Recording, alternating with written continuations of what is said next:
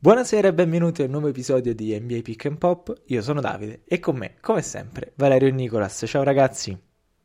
Ciao Davide, ciao Nico, ben ritrovati a questa nuova puntata e ben ritrovati ai nostri ascoltatori. Ciao Ale, ciao Davide, ciao ragazzi, bentornati e a voi ascoltatori a NBA Pick and Pop. Allora, eh, registriamo nella sera dell'8 novembre eh, in un momento particolare, soprattutto per gli Stati Uniti d'America, perché saprete ci sono le elezioni di medio termine. Eh, diciamo per valutare l'operato del, de, del presidente Biden in, in e... Italia c'è la maratona mentana esatto, il, c'è la maratona mentana è, l'esatto corrispondente italiano Esattamente, e quindi anche l'NBA ha deciso ieri di fare una propria maratona mentana, chiamiamola così, eh, perché tutte e 30 le squadre dell'NBA hanno giocato ad un intervallo di un quarto d'ora l'una dall'altra, è stata una lunghissima notte con 15 partite e questo ci dà un'ottima occasione perché possiamo osservare per un giorno la Lega a bocce ferme perché ovviamente essendoci le elezioni eh, no, non si gioca e, ehm, e, soprattutto abbiamo avuto l'opportunità di vedere tutte quante le squadre in campo e quindi potremo fare una rapida carrellata per fare un po' il punto della situazione ormai eh, a, ad un passo diciamo lievemente più definito dall'inizio della stagione eh, le partite giocate per, per, per squadra eh, oscillano tra le 10 e le 12, non sono moltissime, però cominciano ad essere già un campione che può essere considerato affidabile. Quindi, mh, mm, senza indugi, direi di cominciare. Ovviamente i big match sono stati tenuti alla fine per per il pubblico mm, americano, noi in Italia all'inizio abbiamo goduto di qualche spettacolo un po' meno interessante, ma eh, questo ci dà l'occasione anche di parlare di squadre che magari trattiamo un po' meno. Nico, parto subito da te, anche perché tu sei stato attivissimo eh, questa notte. Partiamo con Washington Wizards che battono eh, gli Charlotte Hornets 108 eh, a 100. Eh, scegli tu quale delle due squadre vuoi analizzare per prima e se vuoi fare un bilancio di, eh, di questi due team? Ma guarda, ho iniziato leggermente dopo, seguendo il nostro, dico nostro, visto con nazionale Paolo Bancero che era impegnato nella seconda partita quando i Magic, poi lo affronteremo, e ospitavano gli Orlando, eh, scusate, gli Orlando Magic ospitavano gli Houston Rockets. Per quanto riguarda questa partita, mi viene da dire che gli Charlotte Hornets purtroppo eh, sono la quinta sconfitta in fila. E momento un po' così, dopo un inizio abbastanza sorprendente per la franchigia di Michael Jordan. E non mi aspettavo questo risultato, immaginavo ecco, gli Hornets davanti al loro pubblico poter tornare alla vittoria, visto che i Wizards si erano presentati eh, orfani di Bradley Bill. Eh, avevo visto i Wizards eh, qualche giorno prima giocare contro i Boston Celtics e non mi avevano fatto questa grandissima impressione. E, diciamo invece mi hanno smentito eh, una grande, presta- grande, una buona prestazione da parte delle due stelle rimaste, se volete Kuzma e Christoph Porzingis, ma direi più che altro una prestazione un po' così, eh, a parte il quintetto base, Terry Rosier, PJ Washington, Kelly Ubre, eh, un po' un impegno diciamo non così eh, così forte da parte degli Charlotte Hornets che appunto sono in un momento non direi brillante della loro stagione, sono ancora orfani di Lamelo Ball e ecco anch'io aspetto mm, il momento in cui Lamelo tornerà a giocare perché ci ha fatto brillare gli occhi l'anno scorso, All Star, quindi insomma una stella a tutti gli effetti, magari con il suo ritorno eh, tutti i suoi compagni ne potranno beneficiare visto il tipo di gioco eh, a cui Lamelo ci ha abituato Detto questo, sono due squadre, secondo me, insomma, da non dico bassi fondi, però magari basso play-in, mi verrebbe da dire, per quanto ad oggi la classifica vede i Washington Wizards eh, in pieno play-in nel nono posto, eh, una sconfitta sotto al 50%, mentre appunto queste cinque sconfitte hanno rovinato il record degli Hornets che erano perfettamente eh, erano sopra, anzi scusate, al 50% e con queste 5 sconfitte si sono ritrovati 3 vinte e 8 perse nella zona bassa della Easter Conference.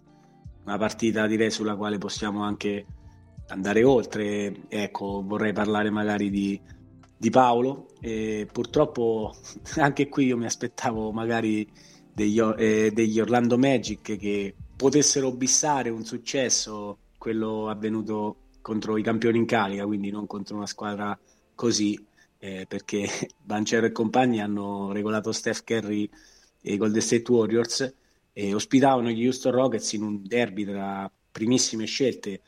Già Barry Smith era vociferato come magari prima scelta assoluta ed invece appunto il nostro banchero è stato, è stato sce- selezionato come, come primissima. Eh, un derby tra i due direi stravinto da, da Paolo, non fosse altro perché Giabbari ha, ha trovato una partita un po' direi da rivedere, tre punti per lui, dall'altra parte 30 per il nostro eh, azzurro, sei rimbalzi, quattro assist, ci ha abituato a delle prestazioni all around, questo ragazzo, l'unico neo se vogliamo trovarglielo è il tiro da tre che va mm, un po' a intermittenza, anche se la serata di ieri comunque due triple eh, Paolo nostro le ha messe però purtroppo il risultato finale ha, ha sorriso agli Houston Rockets che si sono presi la seconda vittoria della loro, della loro stagione. Sono due squadre queste che diciamo secondo me ecco, il derby per Victor Wembanyama me lo aspettavo tra queste due squadre e hanno un po' confermato difesa neanche a parlarne partita ah. da 134 a 127 quindi eh, trovare un quarto e il terzo quarto, l'unico dove eh, nelle due squadre non si sono superati i 30 punti a testa, quindi veramente mh, mm, per chi ama difese allegre. Ma giusto un po', eh, giusto un po'. Detto questo, ecco, gli Orlando Magic comunque appunto hanno preso lo scalpo dei, dei campioni in carica, poi c'è stata una grandissima prestazione di Ball Ball che, che è andato a un tiro sbagliato dalla partita perfetta, da 10 su 10 al tiro, e, ecco, un po' un rimpianto per i Celtics, però andando a vedere poi ieri sera 9 punti, 3 rimbalzi, un giocatore ancora da fare, però, assolutamente sì, un po' discontinuo, però un talento eh, che se dovesse mettere insomma un po' di, di, muscoli, un po' di fisicità, perché andarlo a vedere è veramente molto, molto esile il ragazzo, può trovare serate diciamo di grazia nelle quali appunto anche il tiro da tre entra e un piccolo neo per trovarlo per ball comunque una tendenza direi alle palle perse questo sentirsi un po' a guardia dentro e alle volte partire ehm, non dico testa bassa però cercare la giocata che, che, non è nel suo perché ecco ci sono guardi lo stesso Jalen Suggs scelta l'anno scorso che non sta facendo rimpiangere l'assenza di, Cone, di Cole Anthony che era diciamo il titolare che e... è sempre un po' rotto, eh, Nico, anche Colento. Ma dalle parti di Orlando direi che sono rotti spesso e volentieri in mezzo roster, perché vabbè, sorvoliamo sul mio amico Jonathan Isaac, ma anche Marker Furzi, insomma, di rompersi ne sa qualcosa. Ieri non è un giorno anche... che è fuori. Sì, esatto. Sì, esatto. E, ehm, detto questo, comunque una partita... Sono stato contento di vedere Paolo far capire chi, chi magari sarà, speriamo, per i nostri colori il rookie dell'anno. Sì, tra l'altro, eh, Nico, eh, da quello che so, l'11, venerdì 11 novembre, la delegazione eh, italiana dovrebbe andare a parlare con, con Paolo Banchero per, per stabilire e chiedergli eh, su, sul da farsi del, per sì, i potenziali, speriamo, mondiali. io eh, penso, Davide, che sia comunque penso anche se la risposta fosse negativa di Banchero, è ora comunque di capire che cosa vuole fare Paolo con la nazionale italiana perché rischia anche di diventare una telenovela questa sì, già lo è diventata già lo è diventata secondo me eh, adesso bocca mia stai zitta però qualche volta cadiamo anche nel ridicolo proprio sui social anche pagine abbastanza conosciute che eh, fanno insomma vabbè non andiamo mo- siamo, è, oltre, è, sempre dai. il solito discorso fanno proseliti fanno proseliti mi è venuta Fa- la parola sì, poco fanno, fanno, fanno, proseliti. Pro- fanno proseliti tra l'altro secondo me io lancio la mia proseliti lancio, stucchevoli esatto io lancio la mia secondo me Paolo Banchero deciderà se giocare eh, in nazionale oppure no alla fine di questa stagione probabile, probabile. Arriverà... ma è probabile che decida di non giocare Ma eh, c'è una sì, sì, no, deciderà con quale nazionale giocare. Certo, certo, certo. Sì, amen, sì, magari, direi. sai, però, Valerio, sai, mh, soprattutto se dovesse arrivare, come speriamo e come è anche probabile, eh, sì, cioè, no, è chiaro, premio, se arriva. Premio, il premio di rookie dell'anno e, e, tutto quanto, c'è anche una questione di sponsor, una questione di contratti, una questione di, ehm, diciamo, la scelta di un giocatore con il doppio passaporto non è legata esclusivamente al cuore, alla maglia, al voler servire, tra virgolette, una patria, è anche legata a dei vantaggi che sono economici, ma che Chiaro. è giusto perché sono dei professionisti, quindi... Ma non sarebbe eh... nemmeno strano se lui si sentisse americano, perché è nato in America, ha vissuto in America, l'italiano non, non lo parla, eh, non sarebbe strano, voglio dire, ecco, cioè, non credo di, di, dire una bestemmia, mentre invece mi sembra che in alcuni ambienti ormai è diventato un qualcosa certo, dove se metti ma... il dubbio, se metti il dubbio che poi è legittimo, eh, ti prendono no, per... Uh, per estremista diciamo. certo, sì, sì, ecco, esatto. no, cioè, no, ragazzi, non è, non è, così, è che è plausibile che Banchero decida di giocare con, la, con Team USA, è un giocatore perfettamente in linea con la nazionale americana, cioè per l'Italia sarebbe veramente forse il più grande che ha mai vestito l'azzurro, per talento, per talento individuale, eh, già adesso, quindi sorvoliamo. Direi che comunque nel quartetto Davide delle partite che che Nico nel, nel, quartetto di squadra delle due partite di cui ha parlato Nico eh, bene, quindi direi non aggiungo molto altro. La squadra che mi ha dato sensazioni migliori è Orlando, proprio perché Banchero gli ha dato un boost verso l'alto particolarmente eh, elevato e anche Bol Bol eh, in realtà ha aggiunto qualcosa, una dimensione, eh, non ha aggiunto sicuramente eh, vittorie, però ha aggiunto futuribilità ulteriore. Secondo me la squadra eh, ha dei bellissimi elementi e lo riconfermo. Eh, dopo queste prime partite, Colentoni mi dà un po' di dubbi. Isaac non entrerà mai più. Fulz, boh, quindi in realtà sarebbe una squadra che potrebbe anche crescere ulteriormente come, eh, come futuribilità, però eh, da, davvero, a parte Colentoni, gli altri due non, sono un punto interrogativo gigantesco. Houston è una squadra che eh, per ora, secondo me, ancora deve capire chi comanda, chi è, chi è il numero uno a Houston, Davide. È Jalen Green o Jabari Smith? Boh. Eh, la prossima nessuno. scelta al draft. L'unica cosa che sanno tutti è che Kevin Porter Jr. non è il playmaker del futuro. Quello, quello lo sanno tutti, non dobbiamo ripeterlo noi perché lo penso anch'io. Chiaro che è un ventellista da squadre che tancano Kevin Porter Jr. A livello mentale deve completamente costruirsi.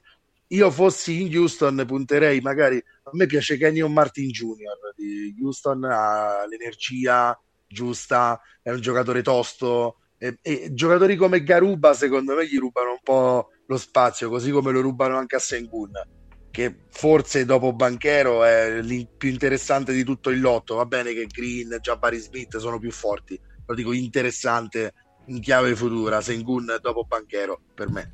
Eh, le altre due ragazzi, cioè, Washington ha visto il payroll, da Nico è un po' un pianto eh, perché Porzingis per me non li lascia giù 36 milioni con la player option. Bill ne prende 46 Kuzma invece secondo me 13 milioni li lascia perché prenderà molto di più la player option. E ti ritrovi con Gafford che hai rinnovato peccato perché è uno dei miei preferiti però l'hai rinnovato a 15 quasi milioni e ti sta dando 5 e 3 cioè capito? Nico è Rishon Holmes premio Rishon Holmes dell'anno esatto. Premio Jerome James l'ha vinto già Daniel Gafford. Faccio una stagione seria e poi la bag è stata assicurata. Adesso giocare ma forse così. Impegno, va bene forse. dai qualche partita la gioco però non mi rompete troppo no, cioè, vi, ecco vi, lancio, vi, lancio, un passo ah, a Cimura non lo rinnoveranno mai secondo me Wizards è in scadenza e secondo me non lo rinnoveranno. Allora, mai. mentre sai, l'NBA è, è, sempre molto scientifica nella costruzione dei propri palinsesti, non è un caso che sia forse una delle società di marketing e di gestione eventi più grandi e importanti del mondo.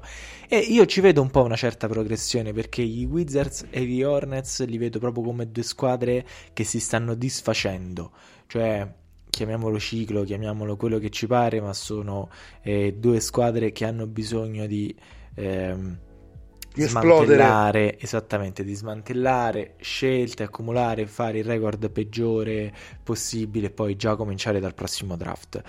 Houston e Orlando, chiamiamoli, sono al giorno 1 eh, hanno del, dei, degli ottimi prospetti, possono cominciare a... Orlando eh, è al diciamo, giorno 2 secondo me. Mm, stavo per arrivare al giorno 2 secondo me. Secondo me al giorno 2 più avanti ci sono le due squadre eh, che si sono affrontate nella partita successiva, cioè i Detroit Pistons e gli Oklahoma City Thunder. Soprattutto i Thunder. Per me Detroit è al giorno 2 e mezzo. 2 e mezzo. Sì, ancora un pochino volevo, più avanti. E Valerio, ti lancio subito la palla su Detroit facendoti una domanda specifica su Kate Cunningham, perché questo giocatore, lo ricordiamo, prima scelta assoluta del, dello scorso draft, eh, sta giocando 34 minuti di media, 21 punti, punto 4 di media, è il leader assoluto di questa squadra, ma è un giocatore che dal punto di vista dell'umore, del temperamento, a me piace moltissimo, perché è un giocatore silenzioso, è una prima scelta per niente appariscente, non è un po' come, come il nostro banchero, come altri giocatori che arrivano, piazzano numeri eh, che vanno subito a cogliere eh, l'attenzione. Come vedi Cunningham e come vedi in generale proprio Detroit, visto che tu la consideri al giorno due e mezzo? Ah, io ci aggiungo ai 21 e mezzo che hai detto per Cunningham, ci aggiungo anche sei abbondantissimi a rimbalzo e sei abbondantissimi agli, negli assist. Eh, ci aggiungo anche una rubata, eh, una mezza stoppata, cioè, insomma, all around è all around, questo è confermato. Sul campo sa fare tutto, l'atteggiamento è quello di un giocatore serio, maturo, eh, a differenza del, del, suo gemello di draft eh, Jalen Green, per esempio, viene in mente, no? Mm, proprio il contrario, eh, come atteggiamento lo stile di tiro è in miglioramento, ma secondo me ancora può migliorare veramente tantissimo. Infatti, eh, anche come percentuali lasciamo parecchio a desiderare. Eh, per ora 43% dal campo e 30% da 3 è poco, si può migliorare, però la quantità di palloni che gioca per Detroit è notevole già e lo fa con una certa responsabilità. Il fatto che abbiano aggiunto Jaden Ivy, secondo me, è una, un'aggiunta azzeccatissima eh, che con eh, eh, che con Cunningham ci sta veramente bene Sadik Bey eh, sta maturando eh, nella maniera giusta. Non lo vedo comunque un giocatore che può fare il secondo violino ma già il terzo di una squadra che punta a un play-in sì sicuramente già adesso magari. Ehm, per me tanti, cioè, anche, anche Jalen Duren eh, è solido e mi piace tantissimo come partito, però io credo anche che Detroit sia maturata un po' tutto insieme perché c'è Bogdanovic. Secondo me Bogdanovic eh, eh, almeno fa salire di due livelli la maturità della squadra, almeno. Eh, sta facendo il solito ventello di media perché se c'è una cosa che sa fare è segnare eh, a ripetizione e tutto sommato è un, giocatore, è un giocatore che rispetto a tanti ragazzini che proprio ridono in difesa quantomeno non lo paghi completamente perché giù comunque in difesa ci sta la scuola è quella europea. Quindi adesso come adesso se Bogdanovic è disposto io cioè come veterano per questi giovani è un gran bel veterano. Io proverei a tenerlo. Avrei detto un mese fa che andava via alla prima folata di vento diciamo no?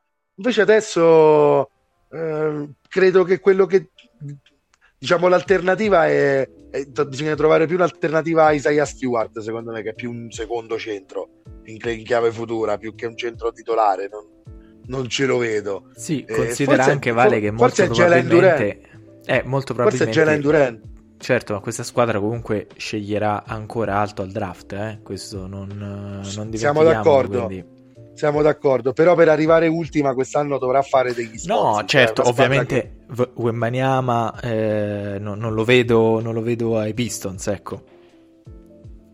Però no, comunque, tra l'altro, un, un buon centro eh, si trova anche al, al poi soprattutto con la ma... forma fisica sì, sì. Dei, dei, nuovi giocatori che arrivano ogni anno sempre più grossi. Non, non la sì, sì, ma forse è proprio, forse è proprio Jalen Duren eh, addirittura quel centro. Quindi eh, chissà, f- come forse il centro titolare di Utah del domani è Walker Kessler, adesso sta in campo appena 14 a partita, ma perché anche eh, da rookie deve imparare a stare in campo a lungo, senza per esempio fare eh, falli da pollo eh, che lo portano a farne 6 magari in 10 minuti, eh, imparando a controllare il corpo. Però può essere che abbia, lo abbiano trovato così, perché Utah è bizzarrissima finora, poi ne parliamo. Se andiamo poi a Oklahoma City, al volissimo, per me è un pochino meno pronta, però Shai sta facendo il panico veramente. Eh, oltre 30 di media, 6 assist, 5 rimbalzi. Eh, negli odds per l'MVP c'è, c'è come. Se lo merita anche, calerà sicuramente. Eh. Non vi aspettate che giochi 82 partite perché Oklahoma sapientemente provvederà a panchinarlo, secondo me, eh, tra non molto. Però, insomma, ha ribadito per l'ennesima che è proprio il leader di questa squadra e ha le chiavi in mano. Giddy l'ho visto leggermente involuto, ma secondo me anche un po' il rimbalzo dell'inizio del secondo anno, succede a tanti, no? Uh, vedo cresciuto Treman, Dort più o meno è quello dell'anno scorso, il resto, Nico, chiamo te un attimo in causa, non mi sembra stia crescendo tantissimo. Cioè Robinson Earl non è cresciuto tantissimo, almeno in queste 10 partite, non ha fatto vedere molto. Eh, Pokusevski ancora di più direi cioè, non tutti i talenti di cui ne potrei dire altri, eh, però lascio la parola a te, magari hai qualcun altro da citare, però ecco, non tutti questi talenti che, che, che Oklahoma eh, ha messo da parte stanno esplodendo come magari qualcuno pensava. E diciamo che Holmgren comunque è fuori tutta la stagione, ma Oklahoma fa anche comodo, magari se arriva Wembanyama meglio. Sì, assolutamente, non è per dissentire con te, però ecco, MVP un po' sparato alto, eh, diciamo most improved è magari... eh, Nico. No, no, è negli sì, odds sì. degli, dell'MVP. Ok, io direi most improved o magari, ma lo vedo difficile visto Luca che ha 9 di seguito sopra i 30, miglior marcatore, magari, eh, come possiamo dire, premio Kobe Bryant, miglior realizzatore eh, della NBA perché Shai, insomma sta dimostrando prima in assenza di Ghiddi, ora anche con il ritorno della, del suo compagno di backcourt che punti nelle mani non è quello il problema. E per chiudere diciamo questo discorso sui Thunder, in questo caso convengo con te e secondo me è un fatto di avere tanti buoni giocatori, ma non nessuno a livello appunto di uno Shai o di un uh, Ghiddi secondo me, per quanto ecco, ha rallentato 3-4 partite fuori per infortunio comunque eh, un pochetto immagino debba riprendersi. Però l'inizio dei Thunder è comunque buono eh, un paio di sconfitte ci possono stare. La squadra giovane a Detroit eh, caso strano anche i Golden State Warriors hanno perso e sono stati diciamo vittime di Kate Cunningham e, e del gruppo dei nuovi piccoli bad boys che ecco io già da inizio anno avevo qualche aspirazione per Detroit per un miglioramento, quindi vedremo come andrà a finire, sicuramente ci vorrà ancora qualche stagione, però per Wembanyama io direi che comunque finché si va in lottery la, la, un minimo di probabilità c'è. Eh, magari anche con un sesto, settimo peggior record. Ma magari tra vedremo. le peggiori, però è quella che ci punta meno. Ecco, cioè, sì, cioè... assolutamente c'è qualcosa su cui lavorare. Altro, anche perché ha voluto fare, eh, cioè voleva uccidere la comitata l'anno scorso, ecco, si è ah. guadagnato le mie simpatie, però ecco, Asia Stewart io l'ho visto tirato non a lucido di più, una bestia, poi ecco, eh, una bestia, non, eh, non avrà mai la, una tecnica, immagino, per quanto potrà lavorarci e Jalen Duren, già lo dicevamo in sede di, di previsione, a me piace è molto. Già è già meglio per certi versi di Stewart. Sì, può, può migliorare. Ecco, Detroit Pistons eh, sono una bella squadra, soprattutto tra le mura amiche, però spero che possano restare a tre vittorie, visto che la prossima partita, abbiamo detto oggi Election Day non si gioca, però si gioca mercoledì e saranno ospiti al TD Garden dai miei Celtics, quindi ho un po' di paura perché Detroit va sempre, soprattutto Sadik Bay, mi aspetto, non so, i 30 punti di Sadik Bay che quando vede i Celtics si esalta. Spero che vede, c'è anche la striscia verde nei capelli. sì, fa. esatto. Sì, speriamo rius- eh, di riuscire a regolarli. Però Kate Cunningham e compagni, secondo me, sono al giorno 2 assolutamente, magari vedremo con il passare della stagione se si potrà arrivare anche a questo diciamo fatidico giorno 3, magari ah. come direi ampiamente eh, sono per andare avanti e parlare eh, delle altre partite i New Orleans Pelicans che però mh, sorprende- sorprendentemente, almeno dal mio punto di vista, immagino anche dal vostro, sono rimasti eh, scioccati da Tyrese Barton e compagni. E in quel dell'Indiana una sconfitta per me inaspettata, visto anche il ritorno di Brandon Ingram che era stato assente per la eh, concussion protocol eh, diciamo la scorsa settimana. E ecco un, um, un Ali Barton in facile doppia doppia e un super Miles Turner da 37, 37. 12 si... massimo in carriera non lo so probabilmente. 37 che cosa 12, si stanno si perdendo sta facendo... i Lakers mamma mia. Ecco sì si sta facendo vedere si sta mettendo in, in mostra. Eh, vogliamo tirare fuori qualche scelta vogliamo andare a prenderlo. Lakers o qualunque squadra ne possa aver bisogno di, di un big man che comunque a livello difensivo non lo scopriamo certo ieri, perché le stoppate sono direi il suo marchio di fabbrica, per quanto ieri solo tre, tra virgolette, solo tre, ma io vado a memoria, ma sono abbastanza sicuro che sia tra i migliori stoppatori della Lega. Uh, due, due e, e mezzo le fa sempre. Assolutamente, poi un piccolo neo, un infortunio di Chris Duarte, secondo anno, che l'anno scorso già aveva fatto vedere ottime cose, però gli Indiana Pacers secondo me ecco, sono lì ma hanno già battuto, per dirne una, ne parlavamo settimana scorsa, i Nets a casa loro. Sono una squadra che quando li trovi in, in serata sì, eh, sono molto difficili da battere. Nelle solite sparatorie da zero difesa, eh, cosa che mi sorprende appunto i Pelicans sono queste le partite dove una squadra così giovane che in rampa di lancio deve dimostrare la maturità per, per riuscire, insomma, queste sono partite da vincere secondo me dalla, dal punto di vista dei Pelicans. Poi su 82 partite possono capitare serate un po' così, però concederne 42 nel, secondo, nel terzo quarto mm. con una difesa così, insomma, non fai altro che mettere in ritmo una squadra giovane che poi trova fiducia e magari poi trova anche canestri fuori da quello e, che... E come dici sempre tu Nico, anche se sono giovani a basket ci sanno giocare, se li lasci giocare ti battono. Eh, sì, assolutamente. Eh, diciamo nell'NBA non giocano i, i brocchi. Ecco, Quindi, esatto. Eh, per quanto una squadra con età media giovane, eh, ripeto, se trova la serata so, voglio andare a controllare per non dire diciamo eh, mm, cose brutte però eh, un, un, bel 45% da tre punti 23, 22 triple su 48 tentate 50% esatto dal campo io direi la difesa dei Pelicans un piccolo eh, meno io glielo, glielo, do per questa partita che, che mi aspettavo tra, tra virgolette regolassero tranquillamente i Pacers però un plus per, per, la squadra dell'Indiana che comunque vende sempre cara la pelle. Vabbè che è una squadra che per ora eh, McCollum, Williamson, Ingram, Jones, Murphy, Valanciunas 6, Nance 7, Marshall, Alvarado, Devonte Graham Dyson Daniels a rotazione. Cioè, Coach Green chiaramente le sta provando, eh, un po' sta avendo fuori un po' Zion, un po' Brandon Ingram, eh, un po' Herbert Jones, però le sta anche un po' provando tutte per trovare la quadra, secondo me.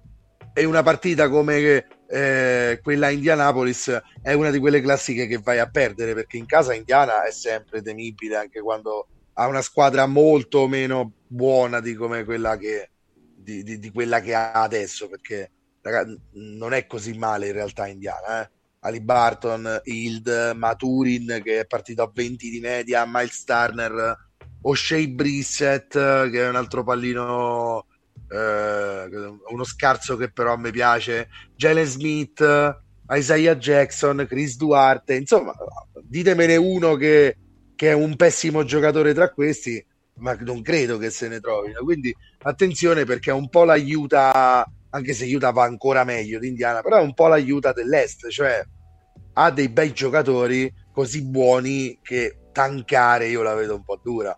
Cioè, o, o li panchini stile Oklahoma City, o se no è difficile che questi te ne perda, te ne vincano meno di 30 per me. Ok? E...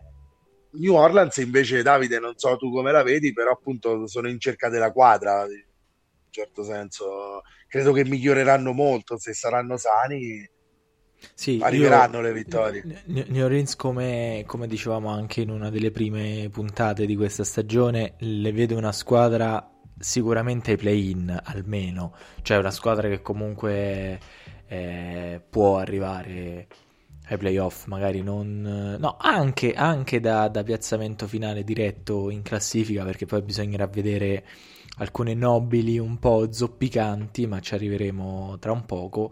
Eh, però comunque è una squadra sulla quale io faccio affidamento, sono molto belli da vedere. Eh, ovviamente siamo solo all'inizio, il record di queste due squadre è pari 5-5.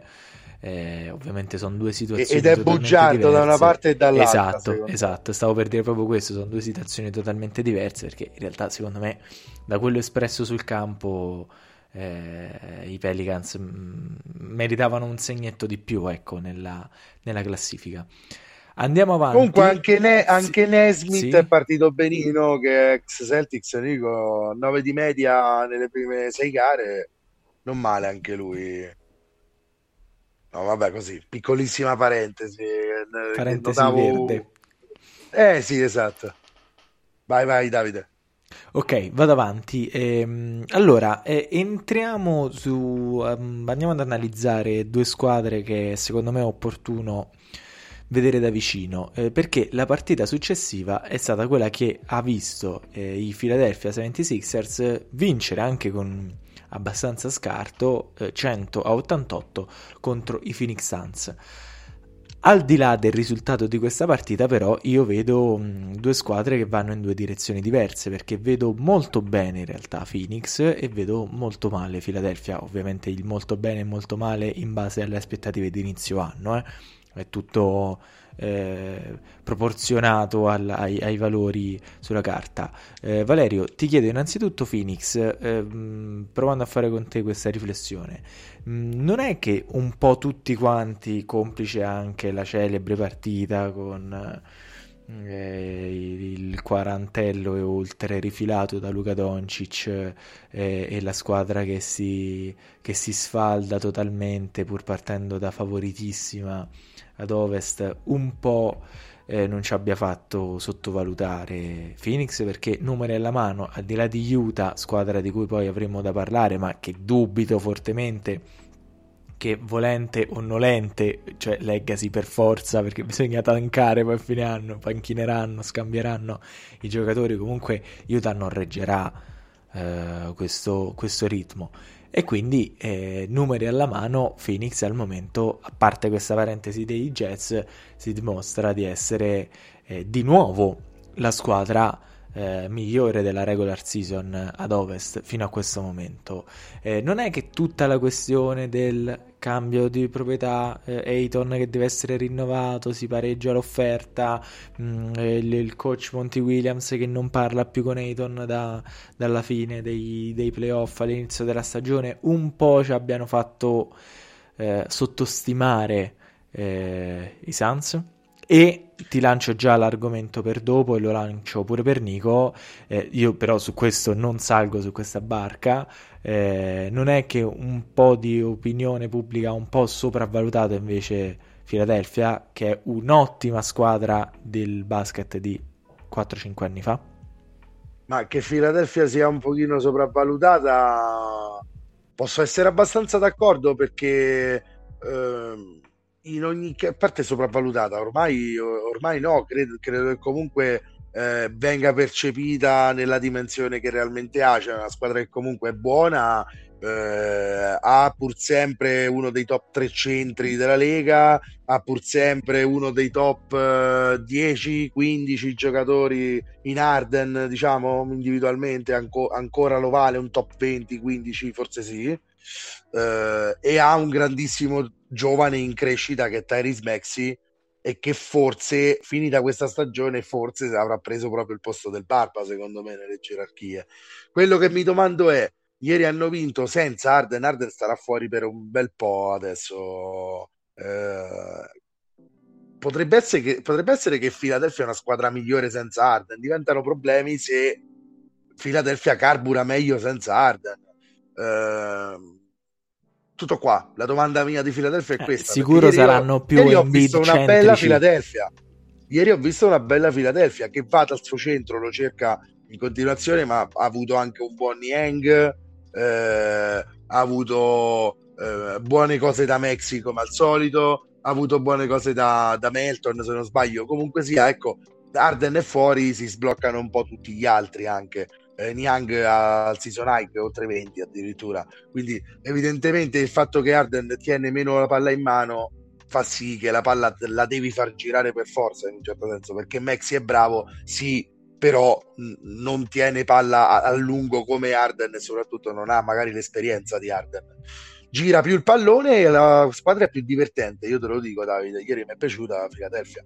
Phoenix invece mi dà le sensazioni contrarie cioè non è che Phoenix è una squadra fortissima in regular season, cioè no, al contrario, forse un po' uguali anzi a Philadelphia, però eh, ho, ho, ho, dubbi, ho dubbi diversi su Phoenix, cioè n- non è che è una squadra che va col timone automatico, col pilota automatico, diciamo, no? che mette il timone in una posizione e va per 82 partite e poi si scioglie di nuovo ai playoff. Cioè, questa è una squadra che mi sembra che sia in grado di schiacciare tanti avversari, proprio schiacciare e brutalizzare, dico, fuori da quelli forti e forse in, che fa in difficoltà con, eh, dico, eh, sì sì, ho detto bene, cioè fuori da quelli forti li batte, quelli forti fa più fatica. Cioè mi viene in mente, mi viene il dubbio che possa essere una squadra che eh, di fronte a avversari di un certo livello comincia ad avere paura.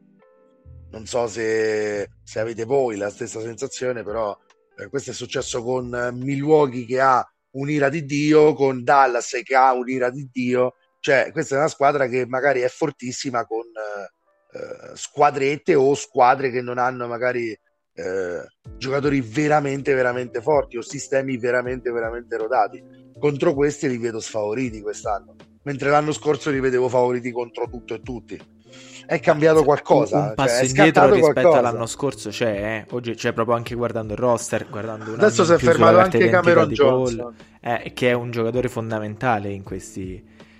Secondo eh, me sì. Scusate, se mi inserisco, però, ecco, ieri si è fermato soprattutto Chris Paul, direi che ha giocato 13 minuti, un problema che ha descritto come non troppo grave, non lo terrà fuori a lungo, però ecco, direi una delle ragioni per le quali Sanz... Ma tanto si, si Pitrile salta a 25 partite l'anno, eh Nico, lo sappiamo. Sì, sì, però ecco, averlo per 12 minuti o averlo per i soliti 28-30, eh, dico che fila, non so se l'avrebbe vinta questa partita se Chris Paul non si fosse girato la caviglia, qual era il problema e uh, avesse potuto giocare tutta la partita. Detto questo, io l'ho visto il primo quarto e i Phoenix Suns non avevano mai subito in questa stagione 33 punti, quelli eh, che gli hanno segnato i Philadelphia 76ers e condivido con te Vale che per quanto Arden sì possa essere uno dei 10-15 offensivamente, sottolineo in attacco, tra i migliori della Lega, eh, difensivamente e anche a livello di mettere ritmo ai compagni, il suo continuo a mettersi in ritmo palleggiando, eh, io direi che i vari Niang, i vari,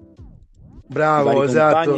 di freddi più che un Maxi che non ha questa, cioè è tranquillamente un più playmaker, più giocatore che mh, tira sullo scarico, la gioco di squadra un po', un po meno Arden centrico e, e, si è visto il risultato con Embiid che i suoi numeri li farà sempre, i suoi falli li andrà sempre a cercare ed ecco ieri doppia doppia 33-10 direi è stato assolutamente il migliore in campo per quanto i Phoenix Suns una statistica curiosa di Devin Booker che contro, contro Philadelphia viaggiava a 28 di media infatti ieri ne ha comunque segnati 28 però senza il suo compagno di backcourt Chris Paul che di saper, saper mettere il ritmo ai compagni ne sa qualcosa. Qualcosina ne sa. Qualcosina proprio giusto per e, Come al solito. Ecco, il risultato finale a sorriso a fila, che aveva avuto un inizio un po' così balbettante, però sono fiducioso come te che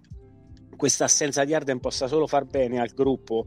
Eh, ho visto anche eh, Paul Reed eh, dare sì. un impatto, entrare, andare a difendere, andare a rimbalzo.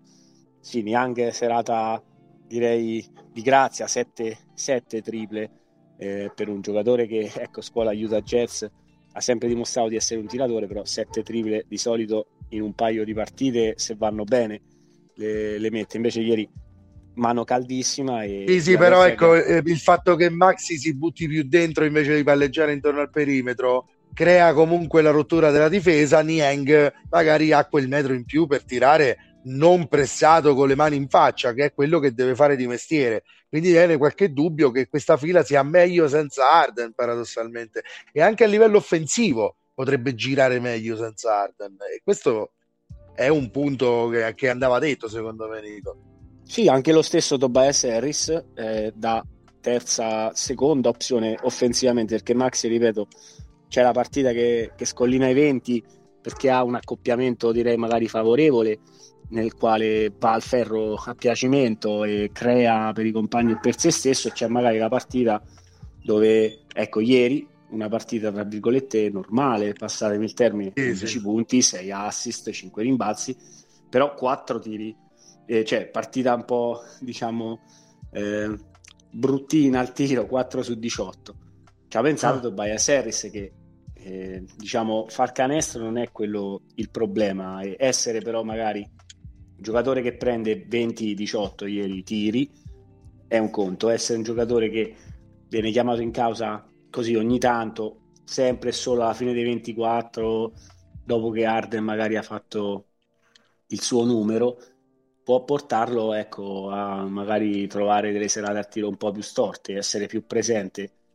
nel piano partita Vabbè, Dovrà aumentare la quantità di tiri, eh, sicuramente, Maxi. Certo. Sì, no, tutta la squadra, secondo me, come dicevamo, potrà beneficiare. Poi il ritorno di Arden dovrà essere un po'. Mm, è, è contro il giocatore la sua natura, però quel continuo palleggiare secondo me non può che, che, che far perdere ritmo ai compagni. La difesa si adegua e diciamo o tirerò lui fuori il coniglio dal cilindro mettendo magari quelle sue fameliche triple in step back oppure tutta la squadra ecco ne risente vedremo ma fila ecco comunque potrà solo migliorare perché l'inizio è stato abbastanza deleterio e anche l'assenza di Embiid per alcune partite per una malattia non, non relazionata al Covid si è fatta sentire. Io penso che Fila possa solo crescere. Sì, sì, e invece, io. scusate, sui Phoenix Suns, ripeto, l'assenza di Chris Paul secondo me ieri ha inciso non poco sul risultato finale della partita, però condivido con Vale che, ecco, per fare l'esempio prima, parlavo dei Pelicans e mi hanno stupito con questa sconfitta in Indiana. Ecco, i Phoenix Suns non ce li vedo mai perdere con una squadra come l'Indiana Pacers, una squadra giovane, potete metterci Thunder, i Pistons, qualunque squadra voi vogliate, però come, come dicevi tu Vale, magari eh, anche in vista playoff, quando c'è il big match, qualche punto di domanda è venuto. Vedremo se eh, saprà sì. riprendersi. Cioè, con, con, una squadra come Indiana non ho dubbi che Phoenix potrebbe batterli 100 volte su 100 cioè deve succedere quella partita che Indiana mette davvero 25 triple, a Phoenix non entra niente. Contro una squadra forte ho molti ma molti più dubbi e questo non è un buon segno Davide, eh, per una squadra che comunque è ancora buon, di buona norma, è una contender se tu la guardi e guardi il roster, considerando che poi qualcosa arriverà da Crowder anche, eh? cioè Crowder non andrà via gratis sicuramente, e non andrà via per scelte perché Phoenix vuole qualcuno utile subito non, ha, sì, non cerca di certo scelte.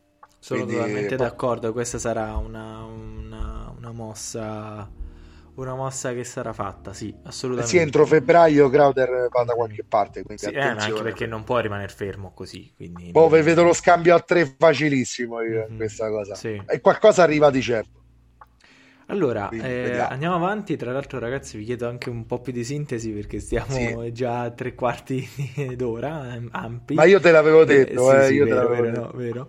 Ehm, allora, eh, andiamo alla gara vinta dagli Atlanta Hawks contro i Milwaukee Bucks. Prima sconfitta stagionale per la banda dei Gianni, eh, che guida comunque la, la, classifica con 9 vittorie e questa prima sconfitta è arrivata. Mm, Valerio, ti chiedo il punto su Atlanta, 7 eh, vinte, 3 perse perché eh, questa è una squadra che mm, diciamo quest'anno vedo, mm, ti lancio questo spunto, una via mediana rispetto alle ultime due stagioni. Eh, due stagioni fa, eh, magari la memoria non è troppo eh, forte, però era una squadra che aveva sorpreso moltissimo, era arrivata addirittura alle finali di conference. Lo scorso anno invece delusione totale e poi l'uscita eh, al primo turno. Quest'anno vedo una squadra che secondo me può aver imparato qualcosa da entrambe le esperienze. Sui Bucks, eh, giusto due parole al volo, sono a, a mio avviso la squadra più forte della regular season. No, no, dei Bucks non parlo assolutamente. Facciamo che non ne parliamo, ne abbiamo già parlato e dei Bucks è inutile dire qual- qualche si voglia cosa, diciamo, ecco. Parlerei di Atlanta invece molto più volentieri perché Atlanta tra l'altro ieri è partita in svantaggio in doppia cifra eh, con Milwaukee, quindi è partita molto male. Milwaukee trovava il canestro da tre in maniera eh, abbastanza facile nel primo tempo poi è arrivato un 37-20 nel terzo quarto da parte di eh, 37-22, anzi, scusate, da parte di Atlanta.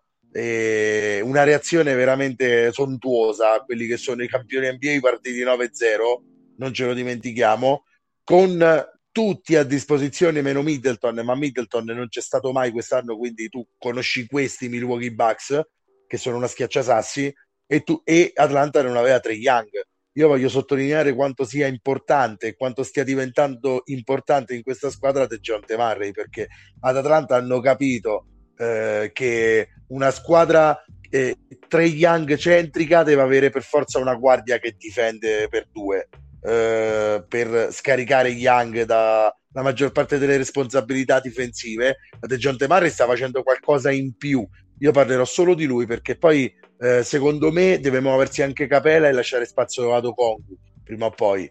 Eh, Hunter, John Collins facciamo eh, insomma consideriamo pure che siano il 3 e il 4 del futuro no? per, per, questa, per questi Atlanta Hawks.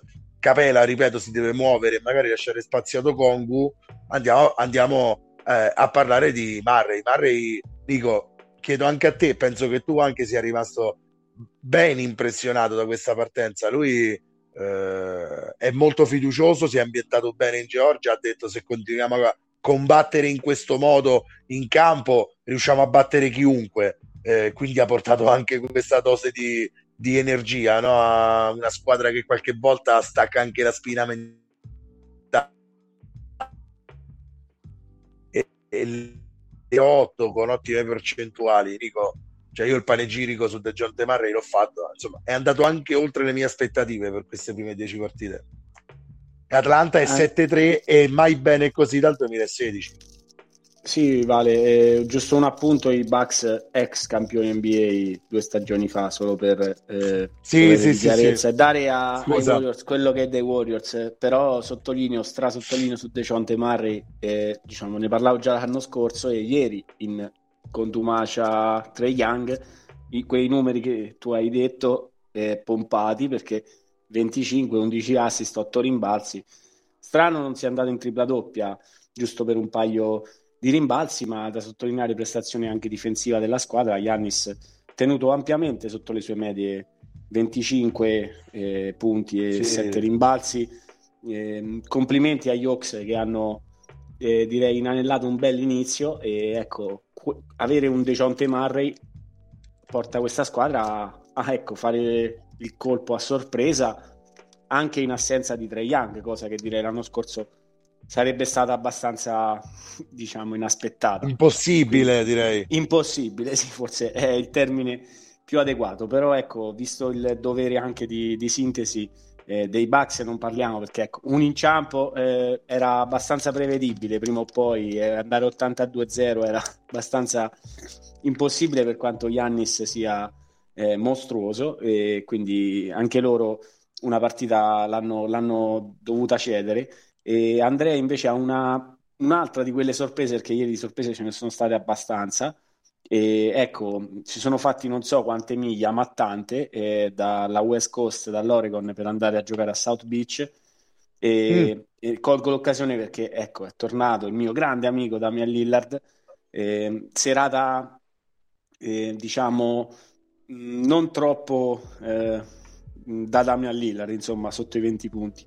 Però eh, è anche tornato Anthony Simons che era assente in un, in un paio di partite della scorsa settimana e io, a parte, sorvolo sul loro backcourt che ha tutti i miei favori e voglio mh, sottolineare la prestazione, non fosse altro anche per il tiro della vittoria, di un ex Los Angeles Lakers, Josh Hart, che è il miglior rimbalzista, ne abbiamo parlato spesso, per taglia, per, ah. per essere una guardia, alla piccola, non so, dategli voi il ruolo, però ecco, questo ragazzo è un giocatore completo, 12, 9 e 8 assist e la tripla della vittoria per sorprendere i Miami Heat uh, in casa loro, Miami Heat che comunque dovevano, eh, erano orfani diciamo, del, del, loro sesto uomo dell'anno eh, di Tyler Irro, appena fresco di, di, super rinnovo, però ecco, complimenti ai Portland Trail Blazers e a coach Chauncey, Chauncey Billups per questo inizio, anche loro 7-3 come gli Atlanta Hawks dei quali parlavamo prima, mentre i Miami Heat un inizio un po' direi, non dico stentato, però qualche sconfitta che non ti aspetti è un record ampiamente per il momento il campione è di 11 partite, quindi non è così, così largo, però essere 4 vinte e 7 perse per una squadra di coach Spolstra secondo me è abbastanza sorprendente, non so cosa ne pensate voi. Guarda, io rilancio rapido rapido a te Davide perché eh, allora, per quanto riguarda Portland, ne avevamo anche già parlato, è una squadra inaspettatamente migliore di quello che mi aspettavo anche lei. Josh Hart è un giocatore che io vorrei in qualunque squadra, francamente, perché non sarà un marcatore, ma fa tutto bene, in campo ci sta la grande, eh, contro i quattro non va sotto per taglia fisica difende, contro, i due, difende, contro difende. i due non va sotto esatto, esatto contro i quattro non va sotto per taglia fisica contro i due non va sotto per primo passo. Quindi è il giocatore che vorresti sempre che ti vorresti abbracciare qualche volta eh, se fossi il coach di tante squadre ecco. Eh, fortuna che ce l'ha Billups per lui fortuna. Eh, a me piace tanto piace tanto anche il fatto che abbiano inserito Jeremy Grant. È una squadra che mi fa divertire. Per ora non credo che sia uno squadrone, però credo che se Lillard è quello di questo inizio anno, eh, potrebbero puntare anche ai playoff, non solo ai play-in. Eh, quindi li voglio rivedere magari nelle seconde 10, ma anche nelle terze 10 gare di questa, di questa stagione. Invece ti provoco, Davide, dato che tu sei un fan di Miami e quindi adesso ti chiamo a rispondere su questo il treno di Miami lo affermo, non te lo chiedo, poi tu magari mi smentisci. Il, treno di, Miami, il treno di Miami è passato. Sì. Allora, mm... allora cioè faranno la... bene, faranno un buon record, ma il treno è passato. Io proprio questa allora, vedo la stazione vuota. La prima cosa che viene, è proprio che salta all'occhio guardando la squadra, le statistiche, le statistiche e tutto, è che questi sono molto corti, sono molto più corti di quello che sembra, proprio come, come squadra a livello di, di, di, di regular season. Mm, non vedo il, il, particolare, diciamo, materiale umano dal quale poi coach Spolstra ci ha insegnato di saper ricavare delle, delle sta- il marmo da cui eh, tira fuori le, le, sue statue, no? come poteva essere stato qualche tempo fa della Rear e Duncan Robinson. L'anno scorso abbiamo visto eh, Gabe Vincent, Struss. Eh, non lo so, è una squadra che non mi, dà, non mi dà certezze. Ovviamente faranno molto meglio di quello che, che hanno dimostrato sulla contendership, chiamiamola così, ehm, appare evidente che il semplice duo Butler-Adebayo non è, non, è, non è sufficiente per poter portare, almeno a quanto pare, questa squadra fino in fondo. Mi piace molto Kyle Lauri come si sta comportando, credo che dalla, dall'esperienza della vittoria dell'anello di Toronto in poi sia un giocatore cresciuto molto anche dal punto, cioè il punto di vista anagrafico secondo me lo favorisce molto. Lauri ormai 36 anni è un veteranissimo di questa squadra. Sappiamo che i play sono poi giocatori che hanno una visione d'insieme eh, decisamente superiore rispetto a tutti gli altri e secondo me sta facendo mh, mm, si sta mettendo bene al al servizio della squadra, proprio a livello di gerarchie, di ordine, di, di sapersi prendere anche determinate responsabilità. Però questa non è, come dici tu giustamente Valerio, non è, non è una squadra che vedo a differenza degli altri anni come una certezza. Anche neanche il ragionamento classico di dire vabbè questa è la regular season vedremo i playoff. Li vedo una squadra che manca di, di iniziativa di guizzo Mm, non so, forse si proverà in qualche modo. Io non escluderei il cavallo di ritorno Crowder, eh? non che questo risolva totalmente la, la, la situazione, ma sarebbe un ottimo, un ottimo tassello in più.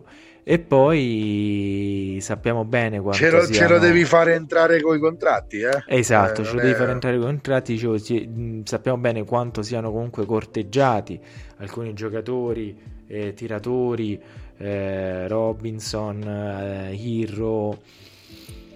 Magari no, Hero realtà, no, però... In realtà è Struss, è Struss in realtà eh, il Duncan Robinson vero forse. Sì, cioè, sì. È quello che non solo tira ma anche difende e quindi Robinson per forza scivola. Sì, non è sottodimensionato. Robinson tira certo. ma non difende. Tira ma non difende. Struss tira, difende, è partito veramente bene. Però dico, tanti giocatori buoni l'anno scorso, chi è che fa il salto di qualità per farli diventare contender se i giocatori forti rimangono quelli? Per ora Struss e basta. Gli altri più o meno sono rimasti a quel livello. Vincent, Martin sono buoni giocatori, la rotazione è un po' più corta. Deadmon, cioè come centro di riserva, ok, ci siamo, però non so quanto possa portarti cioè Adebayo sono davvero corti sono davvero corti vale. prone, Adebayo, sì.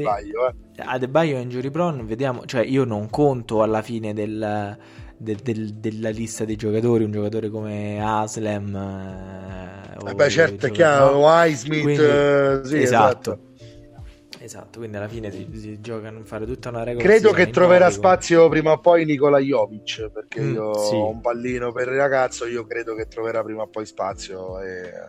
Però è un'altra di quelle squadre che vediamo, magari, magari adesso diciamo stupidaggini perché svoltano la stagione grazie a una bella striscia positiva, no? salta fuori un... Scusate due, se mi tre... inserisco, però sì. ecco a me il preoccupante o quello che volete è per guardando proprio il, le standings, guardando le classifiche, perché ehm, i Miami Heat hanno comunque giocato sette partite a South Beach, ne hanno giocate quattro eh, eh, lontano da casa e, e, ne hanno perse già quattro eh, tra le mura amiche, quindi mm-hmm. il trend non è molto incoraggiante. Poi sottolineo quello che dicevate, insomma, Spostra potrà trovare, ripeto, l'assenza di Irro pesa perché è un giocatore che comunque offensivamente toglie molte castagne dal fuoco. Ha un attacco che comunque per quanto io ami e adori Jimmy Butler eh, insomma soprattutto a inizio regular season Jimmy eh, cioè... lasciatelo stare insomma lui... no, ma, oltretutto, ma, oltretutto, ma oltretutto se si rompe Irro non hai il sostituto di Irro. Cioè il, un giocatore che tiene che tiene il palleggio, che esatto, tira anche hai, dal palleggio, hai, che ha soluzioni. Esatto. Hai, Lau- hai Lauri che è un playmaker. Cioè, il tiro dal palleggio lo può prendere, però è più a suo agio se lo prende dopo un pick and roll col lungo rollante, è più classico. No, e soprattutto non ha il sostituto di Irro, dei giocatori proprio. che ha intorno. Sono Anzi, forse, forse, è Nicola Jovic, forse potrebbe essere proprio Jovic, una specie di surrogato in, eh, per il futuro di un Irro, ecco. Eh, quindi sì, cioè Irro manca, però eh, Nico, secco, secco anche tu, secondo me è passato un po' il treno, nel senso comunque sia qualcosa o qualcosa smuovi o questo gruppo qua più in alto delle finali del 2020 non ti ci porta, secondo me. Eh, finali Finals eh, 2020, finali di conference l'anno scorso io contro Spurs tra No, no, dico però più in alto di quello non quello che allenava lo Showtime eh, Pat Riley che le mosse Non ti ci insomma, metti contro. sa farle io non, non scommetterei contro i Miami Heat per quanto appunto un inizio comunque abbastanza stentato e per, per muoverci verso cioè continuando nella, nella bellissima notte dell'anno scorso sembrava Natale 15 partite NBA eh, la farei molto, molto veloce. Eh, erano impegnate subito dopo eh, Chicago Bulls e, e, Toronto Raptors, che erano alcune delle squadre che erano nella seconda notte del back-to-back. Eh, classico home and home, eh, la sera prima a Toronto i Raptors eh, col ritorno di fiamma di, ehm, di Fred Van Vliet 30-11 mm. assist con un Siakam che sta giocando direi quasi da primo da quintetto MV, NBA. Da, da, da MVP sì, primo quintetto lui. NBA, dai, non ci sbottoniamo secondo me per il momento anche mh, ecco, super, super Siakam, però ieri si giocava a Chicago e i Bulls hanno risposto come ci si aspetta magari classicamente tra, tra due squadre che play in, play off fate voi, ma questi insomma l'anno scorso l'hanno fatto e quest'anno io scommetterei Comunque- che in post season ci torneranno. Dico comunque, tu mi hai detto primo quintetto MVP, non esageriamo, ma e parliamo di un giocatore che ha 25, 10 e 8. Cioè, immaginate Lo che so, c'è so, sopra, però, immaginate senso- che c'è sopra, immaginate Qualcuno che che, c'è sopra. conosco che gioca per la mia squadra magari. o che gioca in Texas per dirti c'era un altro. No, vabbè, Quello flirta con Will Chamberlain, quello però 23, siamo a 9, 23, ancora ne mancano 14, quindi vai Luca, continua così, però 14, eh. Eh, insomma, sì. Comunque, ecco, breve breve, Chicago partita meglio di quello che mi aspettavo, ma De Rosan sicuramente il salto di qualità eh, inizia, cioè sempre pronto, se- non, non- non sfora mai. Vucevic è partito abbastanza bene a livello offensivo soprattutto, ma anche lui è una garanzia, cioè Chicago potrebbe anche avere una stagione diciamo discreta, però il vero interesse io lo nutro per Toronto, ragazzi. Partiti 6-5 è un po' bugiarda anche, anche lui come record, secondo me, perché eh, in realtà le vittorie che ha, eh, che ha avuto sono state spesso larghe, le sconfitte che ha avuto sono state spesso strette. Quindi è una squadra che da sempre, quasi sempre, battaglia. Scusa. Vale, infatti per confermare la tua tesi, differenziale di più 5,4 che appunto sta lì, tu ti aspetti una squadra che appunto una vittoria sopra il 50% vuol dire come tu hai ben detto che quando Eh. ha vinto ha vinto largamente e quando ha perso ha E perso quando ha perso, ha perso per poco. abbastanza eh, esatto. Ecco, quindi è una squadra che tra quelle, guarda, se me lo chiedi adesso, Davide, andiamo rapidi, eh, che abbiamo Boston, e Memphis di cui parlare, eh, che è stata abbastanza interessante. Nico, Nico, adesso, adesso ne parliamo, ma ecco, Adesso ti sguinzagliamo. sì, esa- esatto, però Toronto top 5 delle squadre più interessanti, continuano a esserlo, li guarderò sempre con gli occhi a cuoricino, veramente, quando giocano bene. Quando giocano bene, veramente tanta, tanta roba. Continueranno a sbagliarne tante sicuramente di cose poi durante tutto un anno. Cioè, Vedremo- prima di diventare contender con questo roster, ce ne vuole, secondo me. Il punto è che se aggiungi una stella alla Kawhi Leonard, questo è di nuovo un roster da contare. Cioè, Nurse sta tenendo sotto le braci un super roster se ci aggiungi una super stella. Quindi attenzione perché Toronto io la guardo sempre Perché è un super allenatore. Perché è un grandissimissimo allenatore, ragazzi. e c'è un'ottima dirigenza. Sì, e soprattutto non si fanno prendere magari dai recency bias che Siakam gioca un po' male, Van Vliet, cioè siamo noi gli stupidi che diciamo secondo me dovrebbe muoversi quello, quell'altro, invece a Toronto hanno Noi, pazienza. mentalità da 2K, noi scambiamo Esatto, io scambio, Sì, io scambio attiva, attiva mettere gli scambi. C'è anche da considerare che mm, Van Vliet un po' mm, aveva deluso subito dopo il rinnovo, considerato tutti i soldi che aveva preso, un po' un giocatore che era undrafted. Poi e, inve- adesso... invece, esatto, adesso invece a 20 milioni avercelo Van Vliet oggi. Vedi la, la figlia di Van Vliet ha detto eh, 30-11 assist ritorno. Papà ha giocato bene. Papà ha giocato bene. Discreto. Vabbè, perché perché a casa Van Vliet ci si fa bene i capelli e si gioca a basket bene. Due cose si fanno bene. Capelli però... rigorosamente proprio capelli e con la, con la riga proprio. Allora, ragazzi, andiamo, andiamo alla, alla, partita. Eh, Ragazzi, almeno, allora Nicolas, almeno, almeno per, per il nostro Nico, eh, Boston Celtics 109, Memphis Grizzlies eh, 106. Parti tu, Nico, direi fare, di fare soprattutto il punto sulla stagione dei Celtics fino a questo momento perché in realtà nelle ultime puntate, complice anche un avvio abbastanza medio, diciamo, della squadra, non li abbiamo trattati troppo nello specifico, quindi direi che è il momento di farlo. Guarda Davide, eh, mi ritorna in mente la scorsa puntata e tu, scusa se ti chiamo in causa, che infilavi questo Cleveland, parliamo di Cleveland alla fine, coltello nella piaga aperta del, dell'ennesima sconfitta con i Cavs al supplementare. Fortunatamente Boston ha affrontato i Wizards, e, cioè aveva affrontato prima i Wizards con una vittoria, poi c'è stato un rematch con, contro i Chicago Bulls, eh, 46 punti di Mar De Rosan, di cui sopra, di cui già abbiamo, diciamo, non dobbiamo spendere altre parole per De Mar De Rosan, però 36, 12 rimbalzi, Jason Tatum. Ha, ha, perso solo con Cleveland due volte e con Chicago, però. Con Chicago, eh, sì, eh. ha perso con gli arbitri a Chicago dopo aver vinto le prime tre partite. Ha perso con gli arbitri a Chicago Williams, e due volte con Cleveland. Mazzulla, sì, esatto. E persa di 1 e persa di, 9, non, non, mi ricordo perché ecco, sull'ennesima tripla di, di Caris Laverta verso quota 40, non so come la Basta, è finito di contarle. Non si, ha, non si sia preso qualche sedia sopra diciamo, sorvoliamo, andiamo a qualcosa di meglio, come appunto una bella vittoria casalinga con i Chicago Bulls.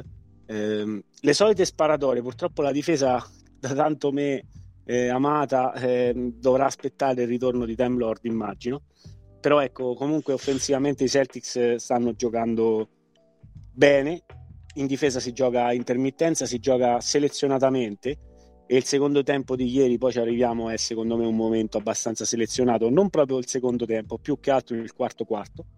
E mm. in mezzo, prima di questa vittoria, nella notte appena passata contro i Grizzlies, prima sconfitta casaling- casalinga per Memphis, a casa loro passano i Celtics. C'è stata comunque una partita da sottolineare se non fosse altro per 27, le 27 triple di squadra dei Celtics record di franchigia è una bella vittoria a Madison Square Garden, ma solita partita nella quale i Celtics possono andare avanti di 10-15, ma dentro di me io lo so che poi il parziale può controarrivare e quindi si va a giocare gli ultimi e minuti. E spesso controarriva. Esatto, sì, perché mh, la difesa non è così continua come diciamo mi ero abbastanza abituato a vedere nella seconda metà di regular season l'anno scorso, però Davide ha detto bene, secondo me era la partita perché erano forse se vogliamo togliere, vabbè, l'inizio di Philadelphia, il record magari è un po' così rispetto al valore della squadra, però se togliamo Philadelphia contro Phoenix Suns, lo stesso a livello di record di Brooklyn Nets, mh, mm, con i Dallas Mavericks, secondo me era la, miglior, la più bella partita di ieri sera, magari sono un po' troppo trasportato dal mio amore per i No, no, invece però... era il big match, secondo me, esatto. insieme a esatto. Clippers eh, Cavaliers. E secondo me il big match se l'era un attimo segnato secondo me Jason Tatum contro secondo me questi sì che sono MVP papabili eh, già Morant anche lui stagione insomma di quelle importanti e Tatum è andato a mettere 39 punti eh, contro la partitina di Morant da 30 a 10 rimbalzi 8 assist e i Celtics eh, sono stati trascinati per la seconda volta consecutiva dalla doppia doppia di Marcus Smart che già a New York al Madison Square Garden aveva messo lì 15 11 assist una palla persa. Ieri 12 12 gli assist 15 punti due palle perse. Qualche errore, due liberi abbastanza sanguinosi sbagliati nel finale, come due liberi sanguinosi li ha sbagliati Tatum, ma ci ha pensato un, direi, gran, eh, un rodmaniano, passatemi il termine, Grant Williams, che era a zero punti al momento, alle 4.40 circa, alle, alle 5 quasi della mattina, zero tiri segnati, zero tiri anche tentati, 0 su 0 dal campo, quindi per quello chiamo in casa Dennis Rodman. E sulla rimessa, dopo aver sbagliato 4 liberi consecutivi, dammi la palla qui, dato in lunetta, due retine e lì fortunatamente ho detto ok, forse la sfanghiamo. Poi vabbè, tripla di Desmond Bain, Memphis che rimane sempre lì perché nonostante da sottolineare comunque l'assenza di Steven Adams sotto ha un po' aiutato Tatum ad andare in lunetta praticamente come tutta la squadra di Memphis perché questo comunque è un punto in più da fare a Tatum eh, sta attaccando non si sta limitando ad accontentarsi del suo magnifico jumper ma sta andando alle volte anche testa bassa vado a guadagnare due liberi e ecco abbiamo, siamo riusciti un attimo a sopperire alla serata un po' sotto il par se volete di Jalen Brown comunque 21 punti, però eh, uno su 6 da 3, percentuali anche da 2, un po' così. Eh, un, un, ottimo giocatore come Brogdon dalla panchina non ha segnato nel secondo tempo, ma 10 rimbalzi ha tirato giù, quindi tutta la squadra sta cercando di contribuire, secondo me, anche senza mettere i punti a tabellone. La difesa, ripeto, che si è vista nel secondo tempo con un Grant Williams che a tratti marcava anche già Morant, mi ha fatto, diciamo, lustrare un po' gli occhi. Purtroppo ecco, sarà qualcosa di un po' bisognerà aspettare ecco, per i veri Celtics perché finché non tornerà Robert Williams il sistema non è secondo me completo.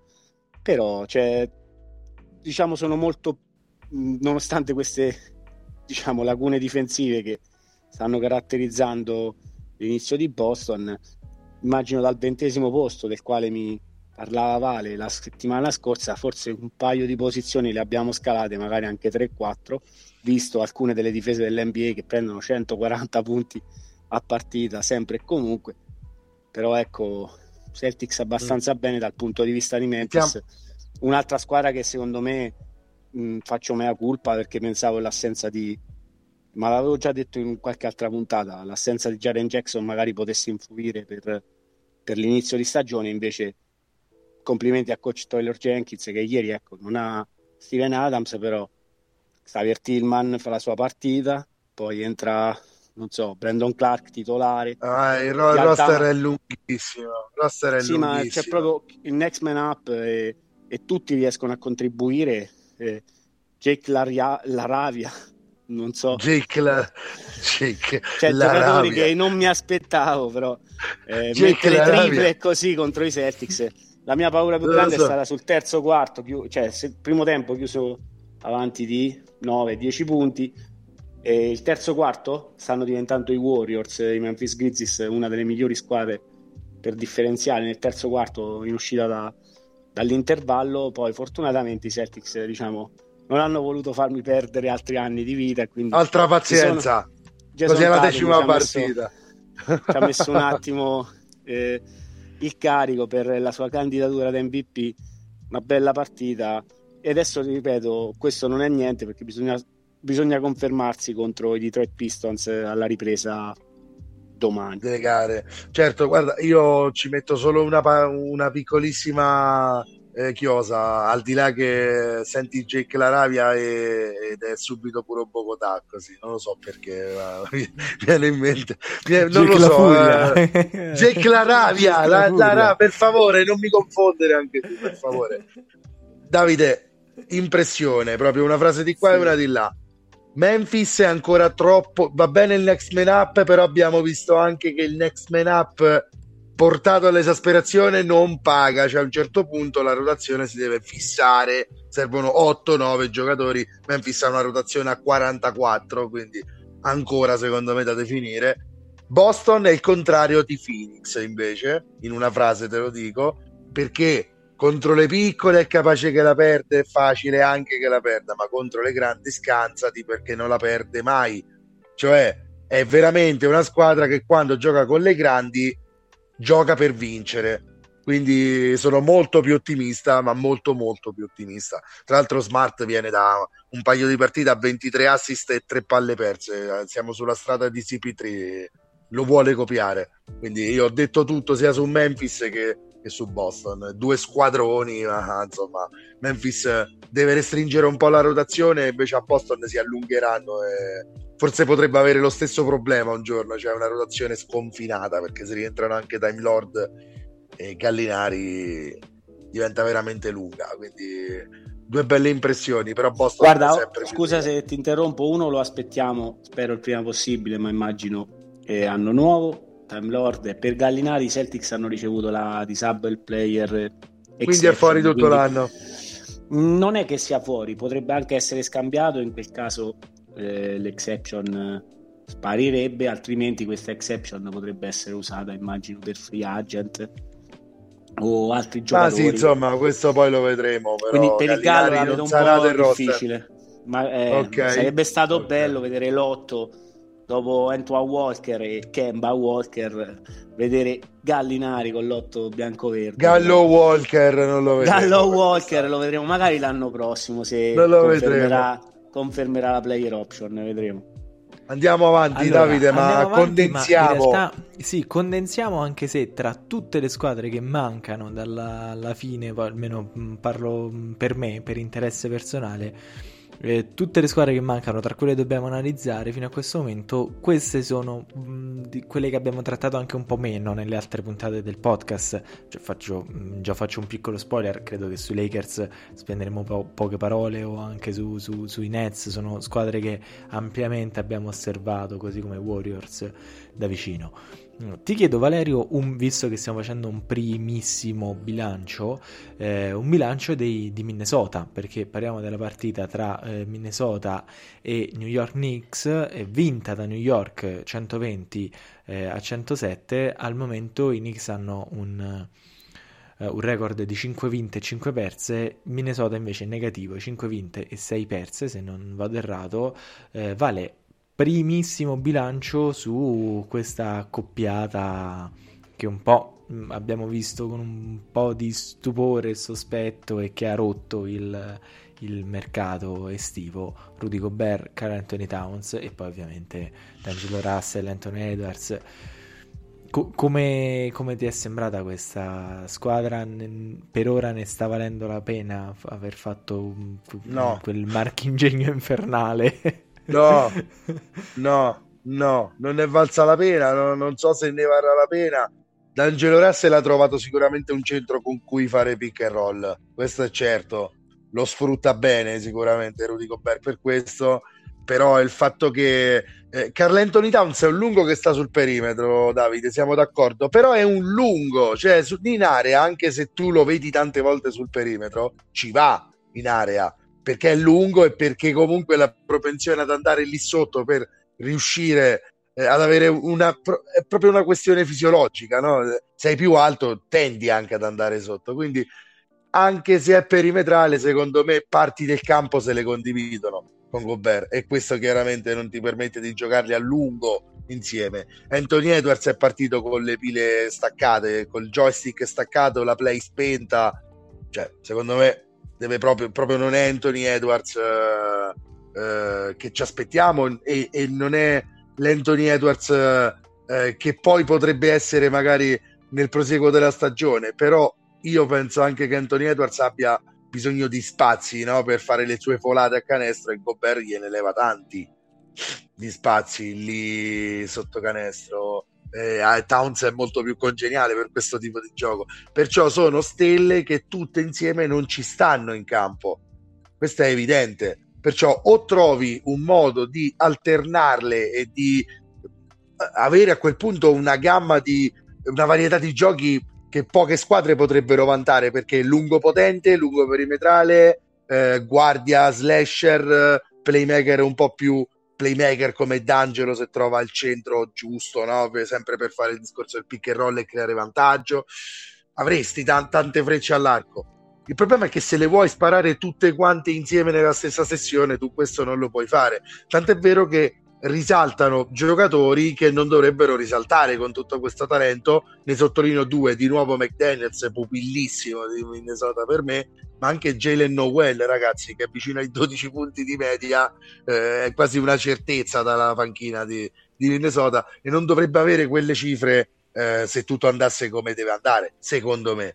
Eh, perciò non lo so, troveranno la quadra. Eh, Chris Finch ha una bella gatta da pelare, eh, dico al volissimo. Di New York direi che insomma tutto secondo i piani, 5-5 è un buon record per una squadra che è buona. Branson sembra la definitiva esplosione, c'è tantissimo ancora eh, da capire per New York, però ecco il quintetto base non fa proprio schifissimo perché Branson, Barrett, Mitchell Robinson, eh, Julius Randall, eh, Obi Toppin dalla panchina. Un record non, credibilissimo. Per Minnesota qualcosa in più me l'aspettavo, devo essere sincero. Sì, sì, assolutamente. New York, anche perché l'ho vista Mason Square voto sei, voto sei, con i Celtics, meglio, molto meglio di quello che potessi aspettarmi. E bravo coach Tibodo, uno dei, dei, miei grandi amici della NBA. Eh, ricordiamoci il titolo 2008 Defensive Coordinator di quella difesa diretta da KG in campo. Per Minnesota sì, aspettiamo un attimo, però stesso discorso di Miami, giocarne 8 in casa, perderne 4, perdere due volte dagli Spurs. Farsi fischiare anche... dal pubblico alla quinta partita. Rudy ci ha anche saltato qualche partita, non so, Covid o qualcosa. Adesso è day to day, quindi immagino un suo rientro vicino. Però mm, deve averle saltate per, estre- per, eccessiva simpatia, forse quello era il cioè, la, l'impatto sulla difesa dei Timberwolves. Mm, io non l'ho visto, penso neanche voi, quindi vedremo. Mm, Negativo. Rimandati, quattro a matita e poi vediamo. No, vabbè. Eh, quattro a matita, no, hai detto bene, quattro a matita, hai detto benissimo. sì, no, cioè, anche perché la mia prof di italiano usava visto il personale, quei professori sono i peggiori. Allora, visto il personale, eh, sì, ma anche gli alunni come Minnesota sono i peggiori. esatto, eh. ci si aspettava ehm, che fosse invece una squadra più da regular season e poi si dice ma poi chissà quando si va ai playoff, no? che ci sono gli accoppiamenti scientifici, diciamo, come regge la squadra, ma in realtà già a partire dalla regular season mi sembra un po' macchinoso, ecco, usiamo un eufemismo. Sì, guarda, io devo dar ragione a Valerio, Anthony Ant-Man Edwards è iniziato abbastanza così, eh, è rimasto nel letto sì, boh, non so, alla Jimmy Butler iniziamo alla Tatum di qualche stagione fa che fortunatamente in questa stagione ha detto no, io voglio iniziare da subito, non devo iniziare a gennaio a giocare, devo iniziare subito e quindi Tatum eh, grande inizio. Sì, eh, anche più... perché gli hanno chiesto, cioè all'ottava partita ancora non aveva fatto una schiacciata, i giornalisti hanno chiesto scusa Anthony, ma perché ancora non hai schiacciato? E lui ha risposto qualcosa del tipo eh vabbè ragazzi ma non ci riesco cioè capito non ci riesco. Ma come non ci riesco? Eh, vabbè, ma, mica posso, passati, ma mica posso andare sempre a schiacciare gli ha detto tipo ma mica posso andare sempre dentro a schiacciare. Ma come, ma come? 22 anni non lo so l'anno scorso volavi sul ti paghiamo per quello. Beh, scusa eh, tu fai quello del mestiere no? vabbè comunque. Cioè sei d'accordo con me che è partito eh, ma ha scordato le pile a casa proprio per ora mi ha fatto cioè, 22 di media di scommesse fa... Anthony, già eh. l'ho quasi segnato non a matita ma a penna, non me lo gioco più. Attenzione Anthony. No, comunque, cioè, rimandati tantissimo, rimandati tantissimo. Minnesota sì. rimandati tantissimo. Li vogliamo rivedere. Li vogliamo rivedere. Andiamo avanti ehm, con un'altra partita che è quella tra eh, i miei Denver Nuggets eh, che vincono contro i San Antonio Spurs. Eh, due parole al volo su Denver, visto che comunque ne avevamo già parlato anche nelle scorse puntate. Ehm, niente di nuovo sul fronte occidentale, mi viene da dire eh, anche se piano piano questa, parliamo ovviamente sempre del reinserimento di Porter Junior, del reinserimento di Jamal Murray, questa è una squadra che evidentemente deve trovare un equilibrio soprattutto difensivo. le, le statistiche più limitate eh, in attacco di, di Jokic che viaggia a soli 21 punti di media non mi, non mi preoccupano perché come l'abbiamo detto già tante volte questa è una squadra che finalmente ha diverse bocche di fuoco quello che bisogna fare è provare a trovare un equilibrio a livello difensivo. Eh, 29 minuti di media per Porter Junior, eh, 27 per, per Jamal Murray, diciamo siamo nella strada del, del reintegro da qui alla fine dei playoff. Questa è la cosa importante. Se c'era una cosa che io vi dico temevo per i Nuggets è che avessero un inizio un po' troppo roboante, fossero un po' gli Utah Jets di qualche stagione fa. Cioè la squadra che soprattutto dal punto di vista offensivo riesce a mettere eh, molto in difficoltà gli avversari, a catastare grandi vittorie, essere un po' considerato una sorta di certezza primi della classe e poi sciogliersi come neve al sole ai playoff, visto che questa è una squadra che eh, nel, nel, giocatore simbolo ha già dimostrato il regular season ampiamente, due MVP vinti di seguito da, da Jokic. Eh, direi che questa è una squadra che per ora sta facendo tutto quello che deve fare. Record, um, il secondo record migliore dell'Ovest a parità con eh, Phoenix e con, um, e con, Portland, 7 vinte, 3 perse. Um, senza dare troppo nell'occhio, questa è una squadra che mi dà delle buone certezze. Pur comunque con aggiungere... questo punto interrogativo grande della difesa, perché poi eh, diciamo è quello il tallone d'Achille. Io non so Nico, ma io non voglio aggiungere niente. Io sì, devo aggiungere una cosa. E solo... su San Antonio non parlo, non dico niente. San Antonio io dico solo quattro, credo, sconfitte in fila, pop, insomma, mi raccomando, teniamoli buoni. Eh, Keldon Johnson e compagni, perché l'obiettivo è, è quel francesino. Eh, quindi, su, invece sui Denver Nuggets devo dire, l'unica statistica che guardo è se eh, il mio amico Nicola, il mio quasi omonimo Nicola Jokic ha fatto tripla doppia ieri no però l'aveva fatta contro eh, gli Oklahoma City Thunder ecco lo devo sottolineare perché ha superato il mio grandissimo amico Will Chamberlain. Cioè ha superato le triple doppie di Will tutti amici di Nico eh, che ha deciso cioè Wilt quando decise nella seconda parte di carriera di fare le triple doppie e fare un po' di assist perché se fossero esistite le stoppate ai suoi tempi, ai tempi di Bill Russell, le triple doppie di questi due sarebbero state mm, forse qualcuna di più, tipo partite da 600, 50, 20 600 triple stoppate, cioè 600 triple doppie. carriera. Detto questo, eh, Nicola, insomma, eh, parlavamo di Wilt per quello di cui parleremo dopo e del quale voglio appunto poi iniziare a parlare di quell'altra partita. È sempre il nome di Will Chamberlain, triple doppie, partite consecutive a 30 punti rispetto a Wilt Norman Chamberlain perché gli è dovuto, sembra una, un, un, dio mitologico, però è esistito veramente Will Chamberlain. E quindi mi collego per parlare della, della, partita successiva dove eh, Luca eh, insegue a 23 partite e ne ha, eh, ha messo lì la nona consecutiva sopra i 30 punti. Una partita che ho visto perché abbastanza, eh, diciamo, mh, esagitato dal finale dei Celtics che per poco non riuscivano a buttarla a Memphis. E, detto, diciamo, vediamo un attimo. E, I Dallas Mavericks erano andati eh, cioè, 10. inciso, non, ness- non, volete vedere una gara dei Celtics con Nicolas, te lo assicuro, ascoltatore. Solo, non solo la volete vedere. vedere. Solo, solo Rapo, il, mio, il mio compagno di partite, solo lui. solo lui può essere non, non, si scandalizza per quello che succede durante le partite dei Celtics. Detto questo, eh, i Dallas Mavericks erano andati ampiamente in doppia cifra di vantaggio. Io stavo lì, diciamo, adesso chiudo gli occhi, la partita è finita. Invece, eh, prima Rosy O'Neill, poi ehm, Tobias, eh, Tobias eh, sì, vabbè, Joe Harris, scusate, eh, per i Nets l'hanno riaperta. E il punto importante direi è i 62 liberi consecutivi di Kevin Durant, eh, 95% credo in stagione, eh, sotto di 3, 3 tiri liberi su un fallo chiarissimo dei Mavericks. Eh, messo il primo, però poi ha sbagliato il secondo, è finita lì la striscia e sono finite anche lì le speranze dei Nets di, di rubare questa partita a Luca e compagni. Eh, l'ultimo tentativo è stato sbagliato apposta per cercare il rimbalzo che però appunto ha sorriso ai Mavericks e Luca ha continuato nella sua striscia da 36 punti ieri sera E per Brooklyn, se, giusto per dirlo, ecco, eh, Kyrie Irving è stato sospeso per 5 partite, almeno 5 partite da quello che si, si è letto.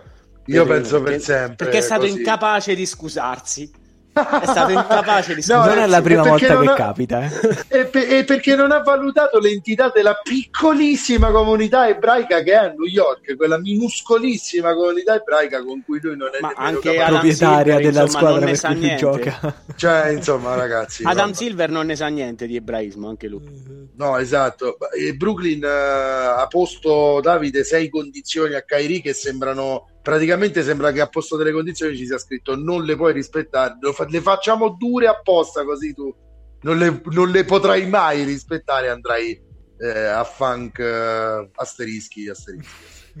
Cioè credo proprio che andiamo là eh, perché ragazzi eh, e tra l'altro, tra l'altro Brooklyn gioca meglio senza Kairi cioè ha giocato molto meglio senza Kairi in queste tre gare Cam Thomas? Il mio amico Eh, Cam Thomas? Eh, il mio amico Cam Thomas mica male. Cam Thomas non lo so, Davide.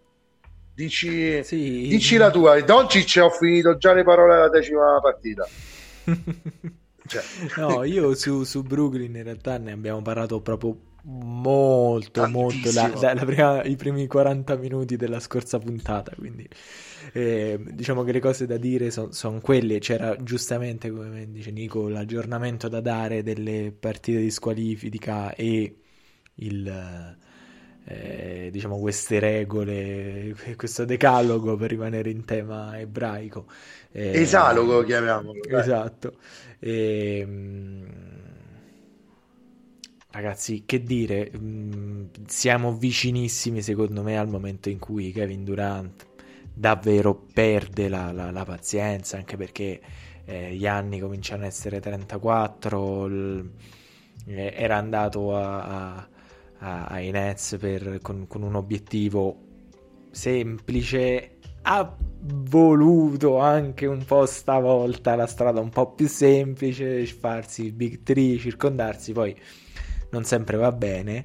Eh, la, la, la, diche come la chiamano gli antichi greci la giustizia eh, secondo me i giocatori tanto... come Durant cioè i giocatori così forti funzionano meglio se non hanno giocatori fortissimi intorno ormai è assodato sì, lo so esatto. cioè stelle sì Stelle sì, ma non del livello offensivo sì. tuo. A meno che non Altri... ci sia un sistema perfetto come quello dei Warriors. È- infatti le, le, l'NBA più noiosa degli ultimi Sì, ma quello non lo compri, quello lo 50 costruisci. anni. Cioè, Esattamente. non... Capisci, no? Che voglio dire? Sì, esattamente. Durant lo vedo proprio. mh, Io vi lancio qui la provocazione per chiudere anche il capitolo Nets. Vedo molte più insidie per i Nets arrivare da Durant che arrivare da Irving. Vedo molte più certezze, ovviamente, nel campo che da Durant, ma fuori dal campo. In ambito spogliatoio, costruzione della squadra e tutto quanto, vedo una bomba d'orologeria in Durant, anche perché ricordiamo che Kyrie alla fine di quest'anno scade e sarà free agent Durant ancora un lunghissimo ed esosissimo eh, contratto quindi non so non, non la vedo non la vedo una buona situazione ma questo diciamo è, da, è dalla prima palla a due della stagione che, che ce lo ripetiamo direi di andare D'accordo, avanti possiamo andare oltre. sì, direi di andare oltre. Golden State Warriors, Sacramento Kings. Bene, allora, eh, vincono gli Warriors 116 a 113. Eh, anche di Warriors, cazzotti di Green, ne abbiamo parlato alla grandissima. Warriors, mh, che sono la quartultima squadra eh, ad ovest con 4 vittorie e ben 7 sconfitte. Ehm, vorrei lanciarvi un tema, Nico.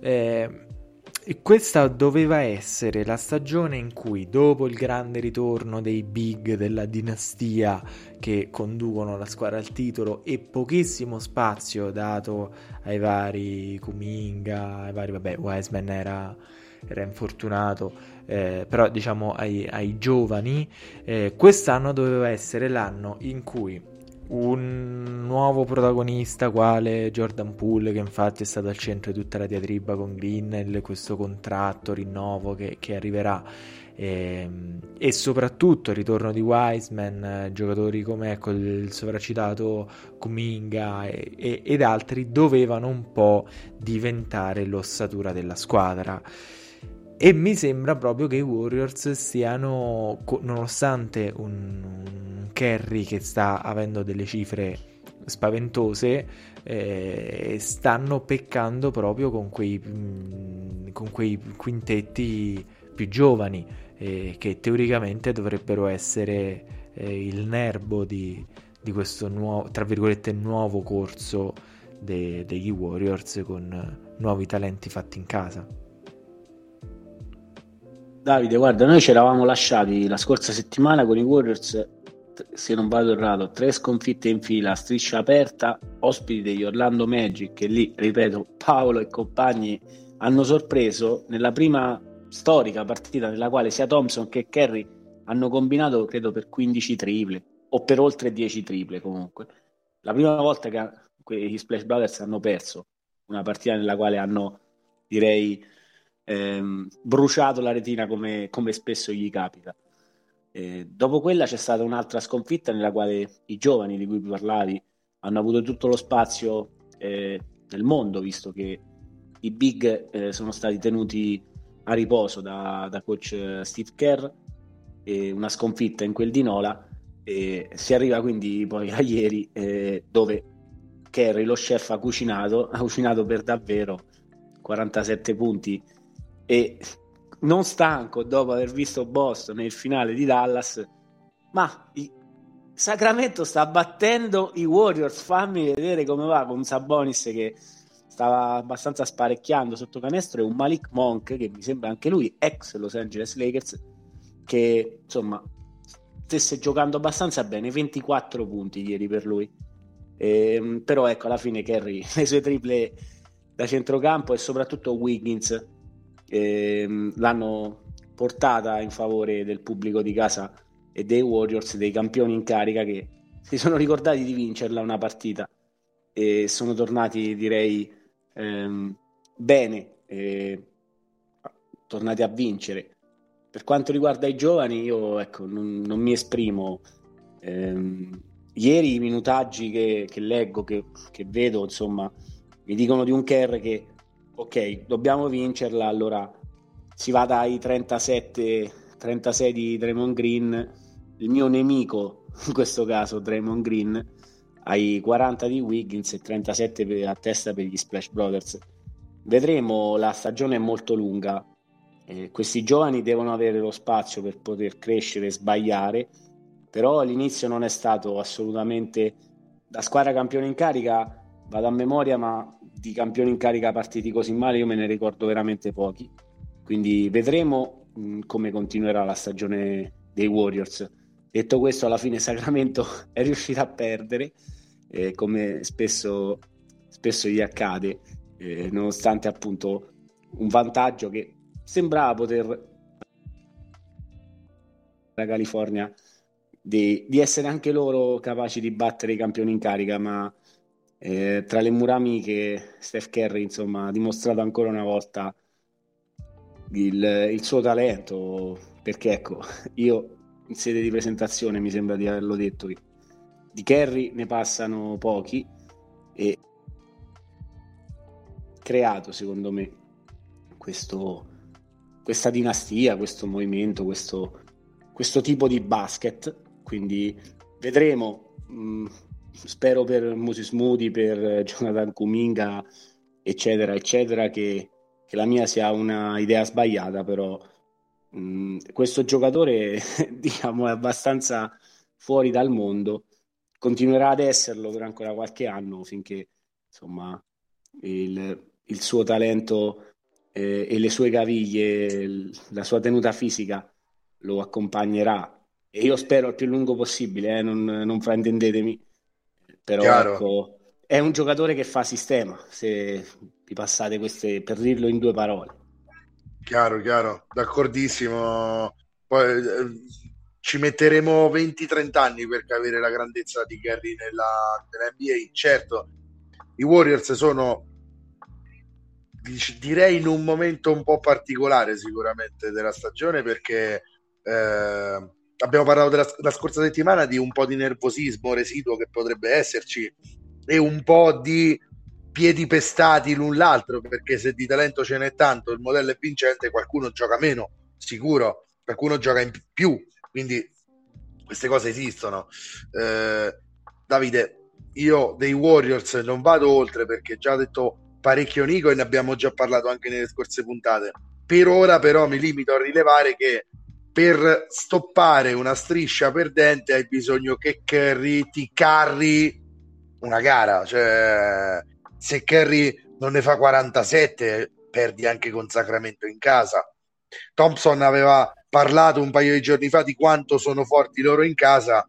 Bene, eh, cioè, comincia a essere il momento di dimostrarlo perché a Ovest non conviene comunque partire in ritardo quest'anno. Eh, di squadre forti ce ne sono tante. A, a ritrovarsi invischiati nella lotta play-in non, non è così scontato che non accada cioè 5-6 squadre ovest che possono battere Golden State no, e soprattutto con un roster mediamente facilmente ci sono esatto, e con un core centrale i, i, i big three chiamiamoli no? della dinastia eh, centrale che vanno avanti con l'età quindi eh meno beh, partite certo. da giocare p- primi turni favorevoli eh, meglio è eh, quindi questo ecco, è anche esatto. un aspetto da non sottovalutare Denver eh, senza nessuno mm, già Morante si fa male a gara 2-3 esatto, esatto. una run playoff mm, Brock the code Brock esatto. the code allora, eh, andiamo, andiamo, andiamo avanti, non ricordiamo i playoff ad ovest dello scorso anno,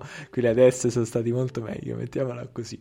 Allora, ehm... certo perché uno difende forte e Brock De Code è cambiato eh, il mondo, sì, eh, che eh, poi sì. della bocca di Kerr che giocava nei Bulls di no, Jordan Per carità, Robb, guarda, fallo, fallo espulsione sacrosanto perché Dillon Brooks sì, ma Brock ieri, De Code Ah, ecco, eh, ieri anche sei falli, cioè giocatore non duro, durissimo, una pietra di Lombrus. Il tuo amico Però Dennis non... il COD l'ha rotto tante volte di più, no, te lo dico io. No, non serve, ecco, andare a sottolinearlo, andare, passatemi il termine, a piangere con Brace broke the, he broke the code. Eh, Zazza, Zazza Paciulia non ha bloccato il code. No, no ha broccato solo la caviglia di Kawhi che da quel giorno da, non da gioca 40... più di due partite esatto, di seguito. da, da 41 bis Zazza Paciulia ma non a caso si chiamano Zazza Rules c'è un code apposta per Zazza Paciulia ha rotto Kawhi per sempre mamma mia Zazza quella notte non me la dimenticherò mai. Quella eh... notte non me la dimenticherò mai Va bene, andiamo avanti nel mio odio. Neanche, per... i, neanche i, Warriors eh, se la dimenticheranno eh, mai. Eh, eh, esatto. Allora, mh, mm, andiamo avanti. Eh, Los Angeles Lakers eh, schiantati dagli Utah Jazz. Chi? Testa coda ovest. Testa coda ovest. testa coda ovest. Eh, mh, non so se volete en passant dare un ulteriore giudizio sui Lakers, ma mh, mm, direi che se ne, se ne, sono dette in ogni modo. Sui Jets invece c'è molto da dire. Valerio, eh, parto da te. Valerio, Nico, scegliete voi chi, chi vuole cominciare. No, no. Eh, proviamo un vado po' io, a, a, a, definire le coordinate di questa squadra che in questo momento, no, all'inizio tutti dicevamo, ah, eh, Wembanyama, Wembanyama, Wembanyama eh, che è il nuovo, mo- il nuovo, sinonimo di tanking, Wembanyama, eh, questa metonimia. Eh, Vuol invece... dire, cioè, te- tanking si traduce anche in francese, si dice Wembanyama. Wembanyama, sì, sì, esatto. Proprio. Esatto. e, e, e, invece i Jets sono 9 vittorie, 3 sconfitte, ma soprattutto al di là dei risultati un basket convincentissimo. Valerio.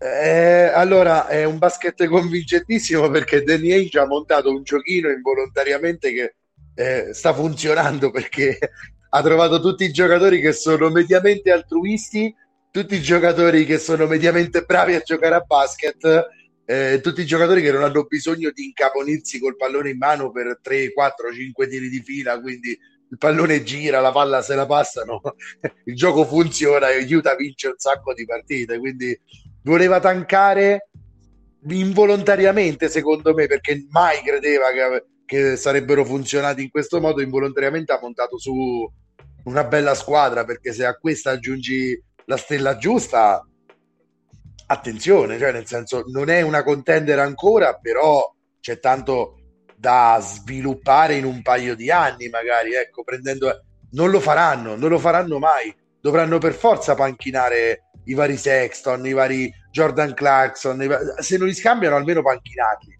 Ecco, il fatto è che eh, in questo momento eh, smontare giochini così funzionanti fa sì che i pezzi del giochino valgano di più di un mese fa, di due mesi fa.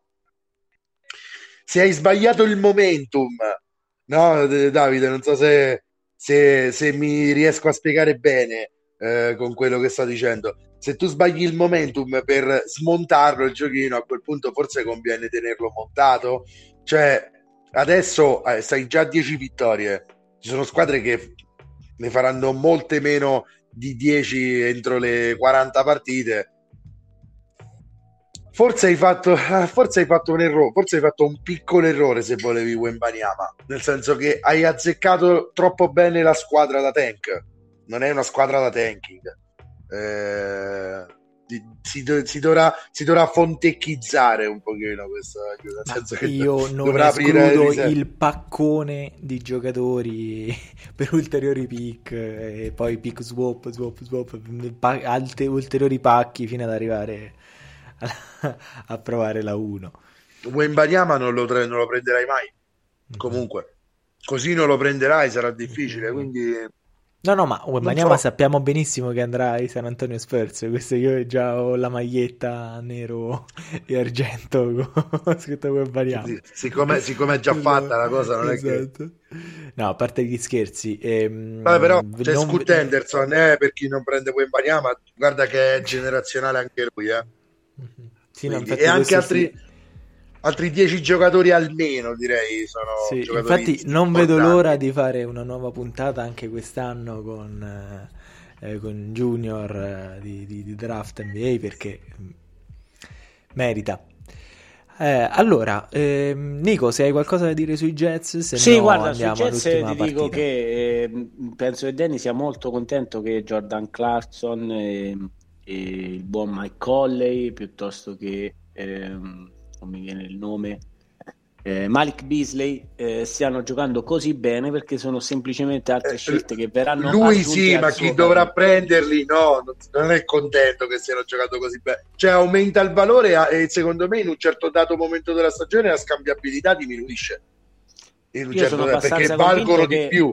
che non finiranno la stagione aiuta e detto questo, Anch'io. come avete detto, sì, Wembanyama si allontana, ma si allontana virtualmente. È un buon inizio, ma sono 12 partite. Eh, vittorie contro avversari, insomma, abbastanza quotati, una sconfitta contro gli Houston Rockets e Denver Nuggets e Mavericks, direi, mh, ci stavano. Per il resto, una squadra che sta girando a meraviglia, per carità, magari sorprenderà. Mh, magari come io mi aspettavo i Raptors l'anno scorso mh, mm, non, non, così bene, potranno fare benissimo, però io sono abbastanza convinto che una volta scambiati questi veterani, eh, quando si metterà proprio la squadra in mano ai giovanotti e di un giovanotto voglio sottolineare una... non ho visto la partita, una delle poche che non ho visto ieri sera, però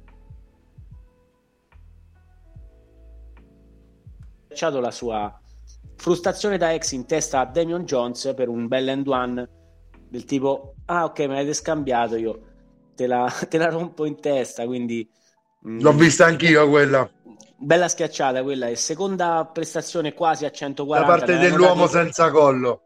I Lakers ne avevano presi 140 alla Crypto Arena e ne hanno presi 139 tra i monti del, Scusa, del lago Salato so sono così morti in campo che io la voglio ribattezzare Cripta Arena. la Cripta Arena. eh, però nella Cripta Arena qualcun altro magari così ci spostiamo all'ultima partita sì. perché sorvoliamo sui Lakers la bellissima serata di ieri, Celtics vincenti, Lakers all'ultimo posto pari merito, eh, pari demerito anzi con gli Houston Rockets tutti pronti per Vector Wembanyama. Mi rimangio no, tutto quello che ho pensato, mi rimangio tutto quello che ho pensato non, la scorsa settimana. Non hai vomitato la scorsa settimana, ma questa settimana ho insomma, vomitato questa. Hai rimesso abbastanza, esatto. Quindi alla, alla, cripta, come ti piace chiamarla, erano ospiti i tuoi Cubs. Va.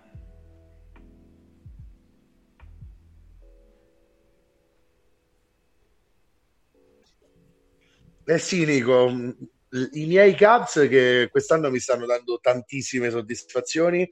Erano 8-1 fino a ieri sera poi io stamattina tra lavoro e altre cose non sono riuscito a vedere purtroppo eh, la partita. Ho scoperto mentre registravamo che Cleveland ha perso con Los Angeles. Quindi se vuoi dirmi tu qualcosa della partita io volentieri ascolto. Se ti devo dire qualcosa della squadra mamma stanno girando fin troppo bene. Immagino che caleranno prima o poi.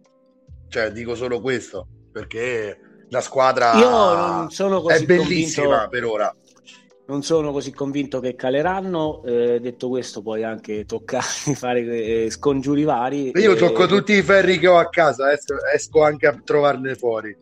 Io insomma li avevo visti abbastanza bene in serie di preview e purtroppo mi hanno abbastanza eh, eh, de- fatto male con quelle due vittorie al supplementare con Boston però ecco Cleveland aveva già eh, espugnato la cripta arena di Los Angeles eh, in una domenica dove i Lakers insomma neanche così male mi erano, mi erano parsi. Poi ecco sono tornati gli Utah Jets la testa di serie numero uno ad ovest ad oggi 8 novembre vedremo poi Detto questo, per la partita di ieri, secondo me un, una bellissima sfida. Io non, non, l'ho vista perché non ho avuto la forza di resistere. Dopo il finale dello Chef Kerry, ho detto: Va bene, ok, ho abbastanza dato. Quindi ora di salutare l'NBA per l'overdose per... d'NBA l'ho fatta. Ora basta, ora devo, devo andare un attimo a chiudere gli occhi.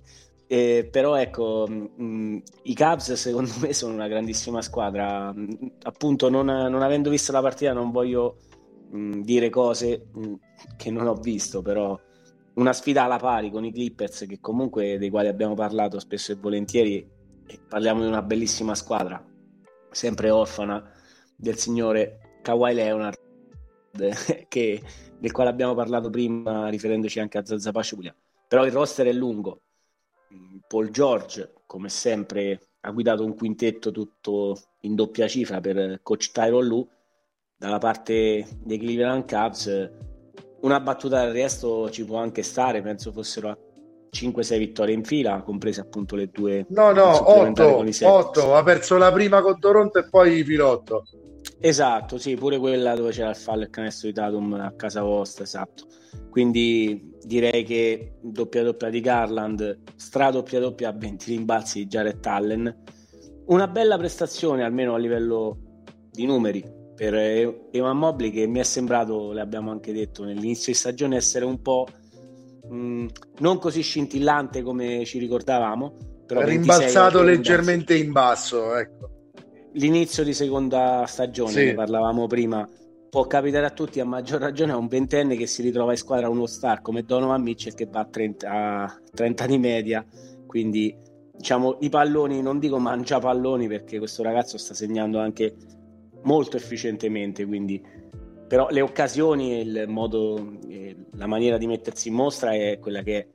Detto questo, forse mi viene da, da dire che magari i 4 punti di Caris Lavert che aveva scollinato i 40 nella vittoria supplementare a Boston, non quella vinta dai Cavs tra le mura amiche, magari sono costati la vittoria a Cleveland, un Caris Lavert direi normale, magari da abbondante doppia cifra, ecco, faccio la, ma- la matematica, ma meno 2, sconfitta tiratissima, un Laverte che segna qualche cosa in più di 4 punti, magari poteva coincidere con la nona vittoria consecutiva. Detto questo, io sono abbastanza convinto che i Cubs non so quanto finiranno, però di rallentare direi proprio assolutamente no, perché una squadra che è alla memoria, ma top 5 offensive e defensive rating, secondo me, insomma, tutto... Unica squadra, unica squadra che è top 5 da una parte e dall'altra, eh? Esatto, bello, bello, bello, bello. Io dopo tanti buono. anni dopo tanti anni di sofferenza dico bello, bello, bello, sono contento. Eh, eh, anzi, guarda, ti dico Davide, e chiudiamo con questa, anzi, vai in chiusura tu con questa. Da tutti mi aspetto qualcosa a Cleveland meno che da Caris Levert, io ti dico questo. Anzi, ti dico che il 3 l'abbiamo trovato è D Wade sembrerà strano, ma Dean Wade eh, ma Joe Harris. Suoi... È il Joe Harris di Cleveland. Eh, eh, comunque 20, sta trovando 22. molto spazio. Eh, più un 4, eh, se posso, più un 4. Sì, sì. Però... Eh, ma lo mette da 3 Bickerstaff molto spesso. Sì, Bickerstaff Okoro, ama Davide, Okoro... quintetti enormi con Allen, Mobley Dean Wade, Love e anche playmaker. Ball, ball playmaker, esatto, tipo eh, eh, Shaquille O'Neal in playmaker. Esatto, e sì. no, sono, sono, sono, d'accordo. In più, Levert è anche il classico giocatore, la pedina proprio da mercato che serve per fare quel saltino in più. Ma l'accoppi con un altro giocatorino normale e prendi il giocatore esatto, che ti fa pensare. Io lo vedo così. O una scelta o quello di una scelta vale nel, certo. Nel contro mercato. i Celtics, però sempre 40 sopra 40. Sì, lui se, se giocatevi over di Keris sì, Laver sì, anche giochi, quando stava con, con, i Nets era... 50 sempre, con sempre. i Nets e 50. esatto. sempre, a, sempre, a, Boston, sempre al Garden, proprio stile MJ. Bene, le abbiamo, allora... sfo- eh, abbiamo sforate le due ore siamo arrivati Siamo. esattamente a due ore. Basta. Basta. Andiamo a cena, ragazzi. Voi state già cenando, io no. E... allora, eh, per voi che siete arrivati qui alla fine di questa nostra maratona, così come il nostro Nico, che è stato l'unico a sopravvivere a tutta la maratona, è riuscito a vedere la luce del sole, uscimmo a rivedere le stelle.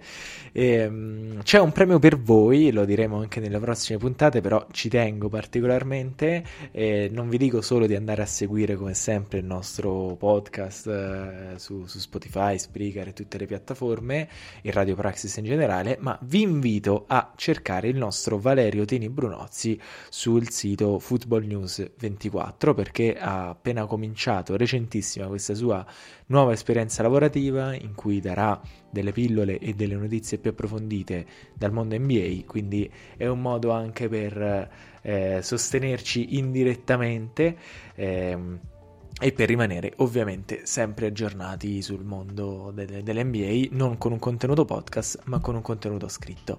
Quindi mi raccomando, Football News 24, nonostante il nome rimandi ad uno sport nettamente minore, eh, però si parla Lo trasformeremo in Basket News 24. esatto. poi, grazie, grazie. Esattamente. Detto questo, Valerio Nico, arriviamo alla fine di questa estenuante ma bellissima maratona. Io vi saluto e vi ringrazio e vi do appuntamento al prossimo episodio. Grazie a te Davide, puntata fiume ma bellissima, abbiamo tirato un primo bilancio eh, di queste prime dieci partite per quasi tutte le squadre, quindi era inevitabilmente lunga, ma vi ringrazio entrambi raga e un saluto ai nostri ascoltatori.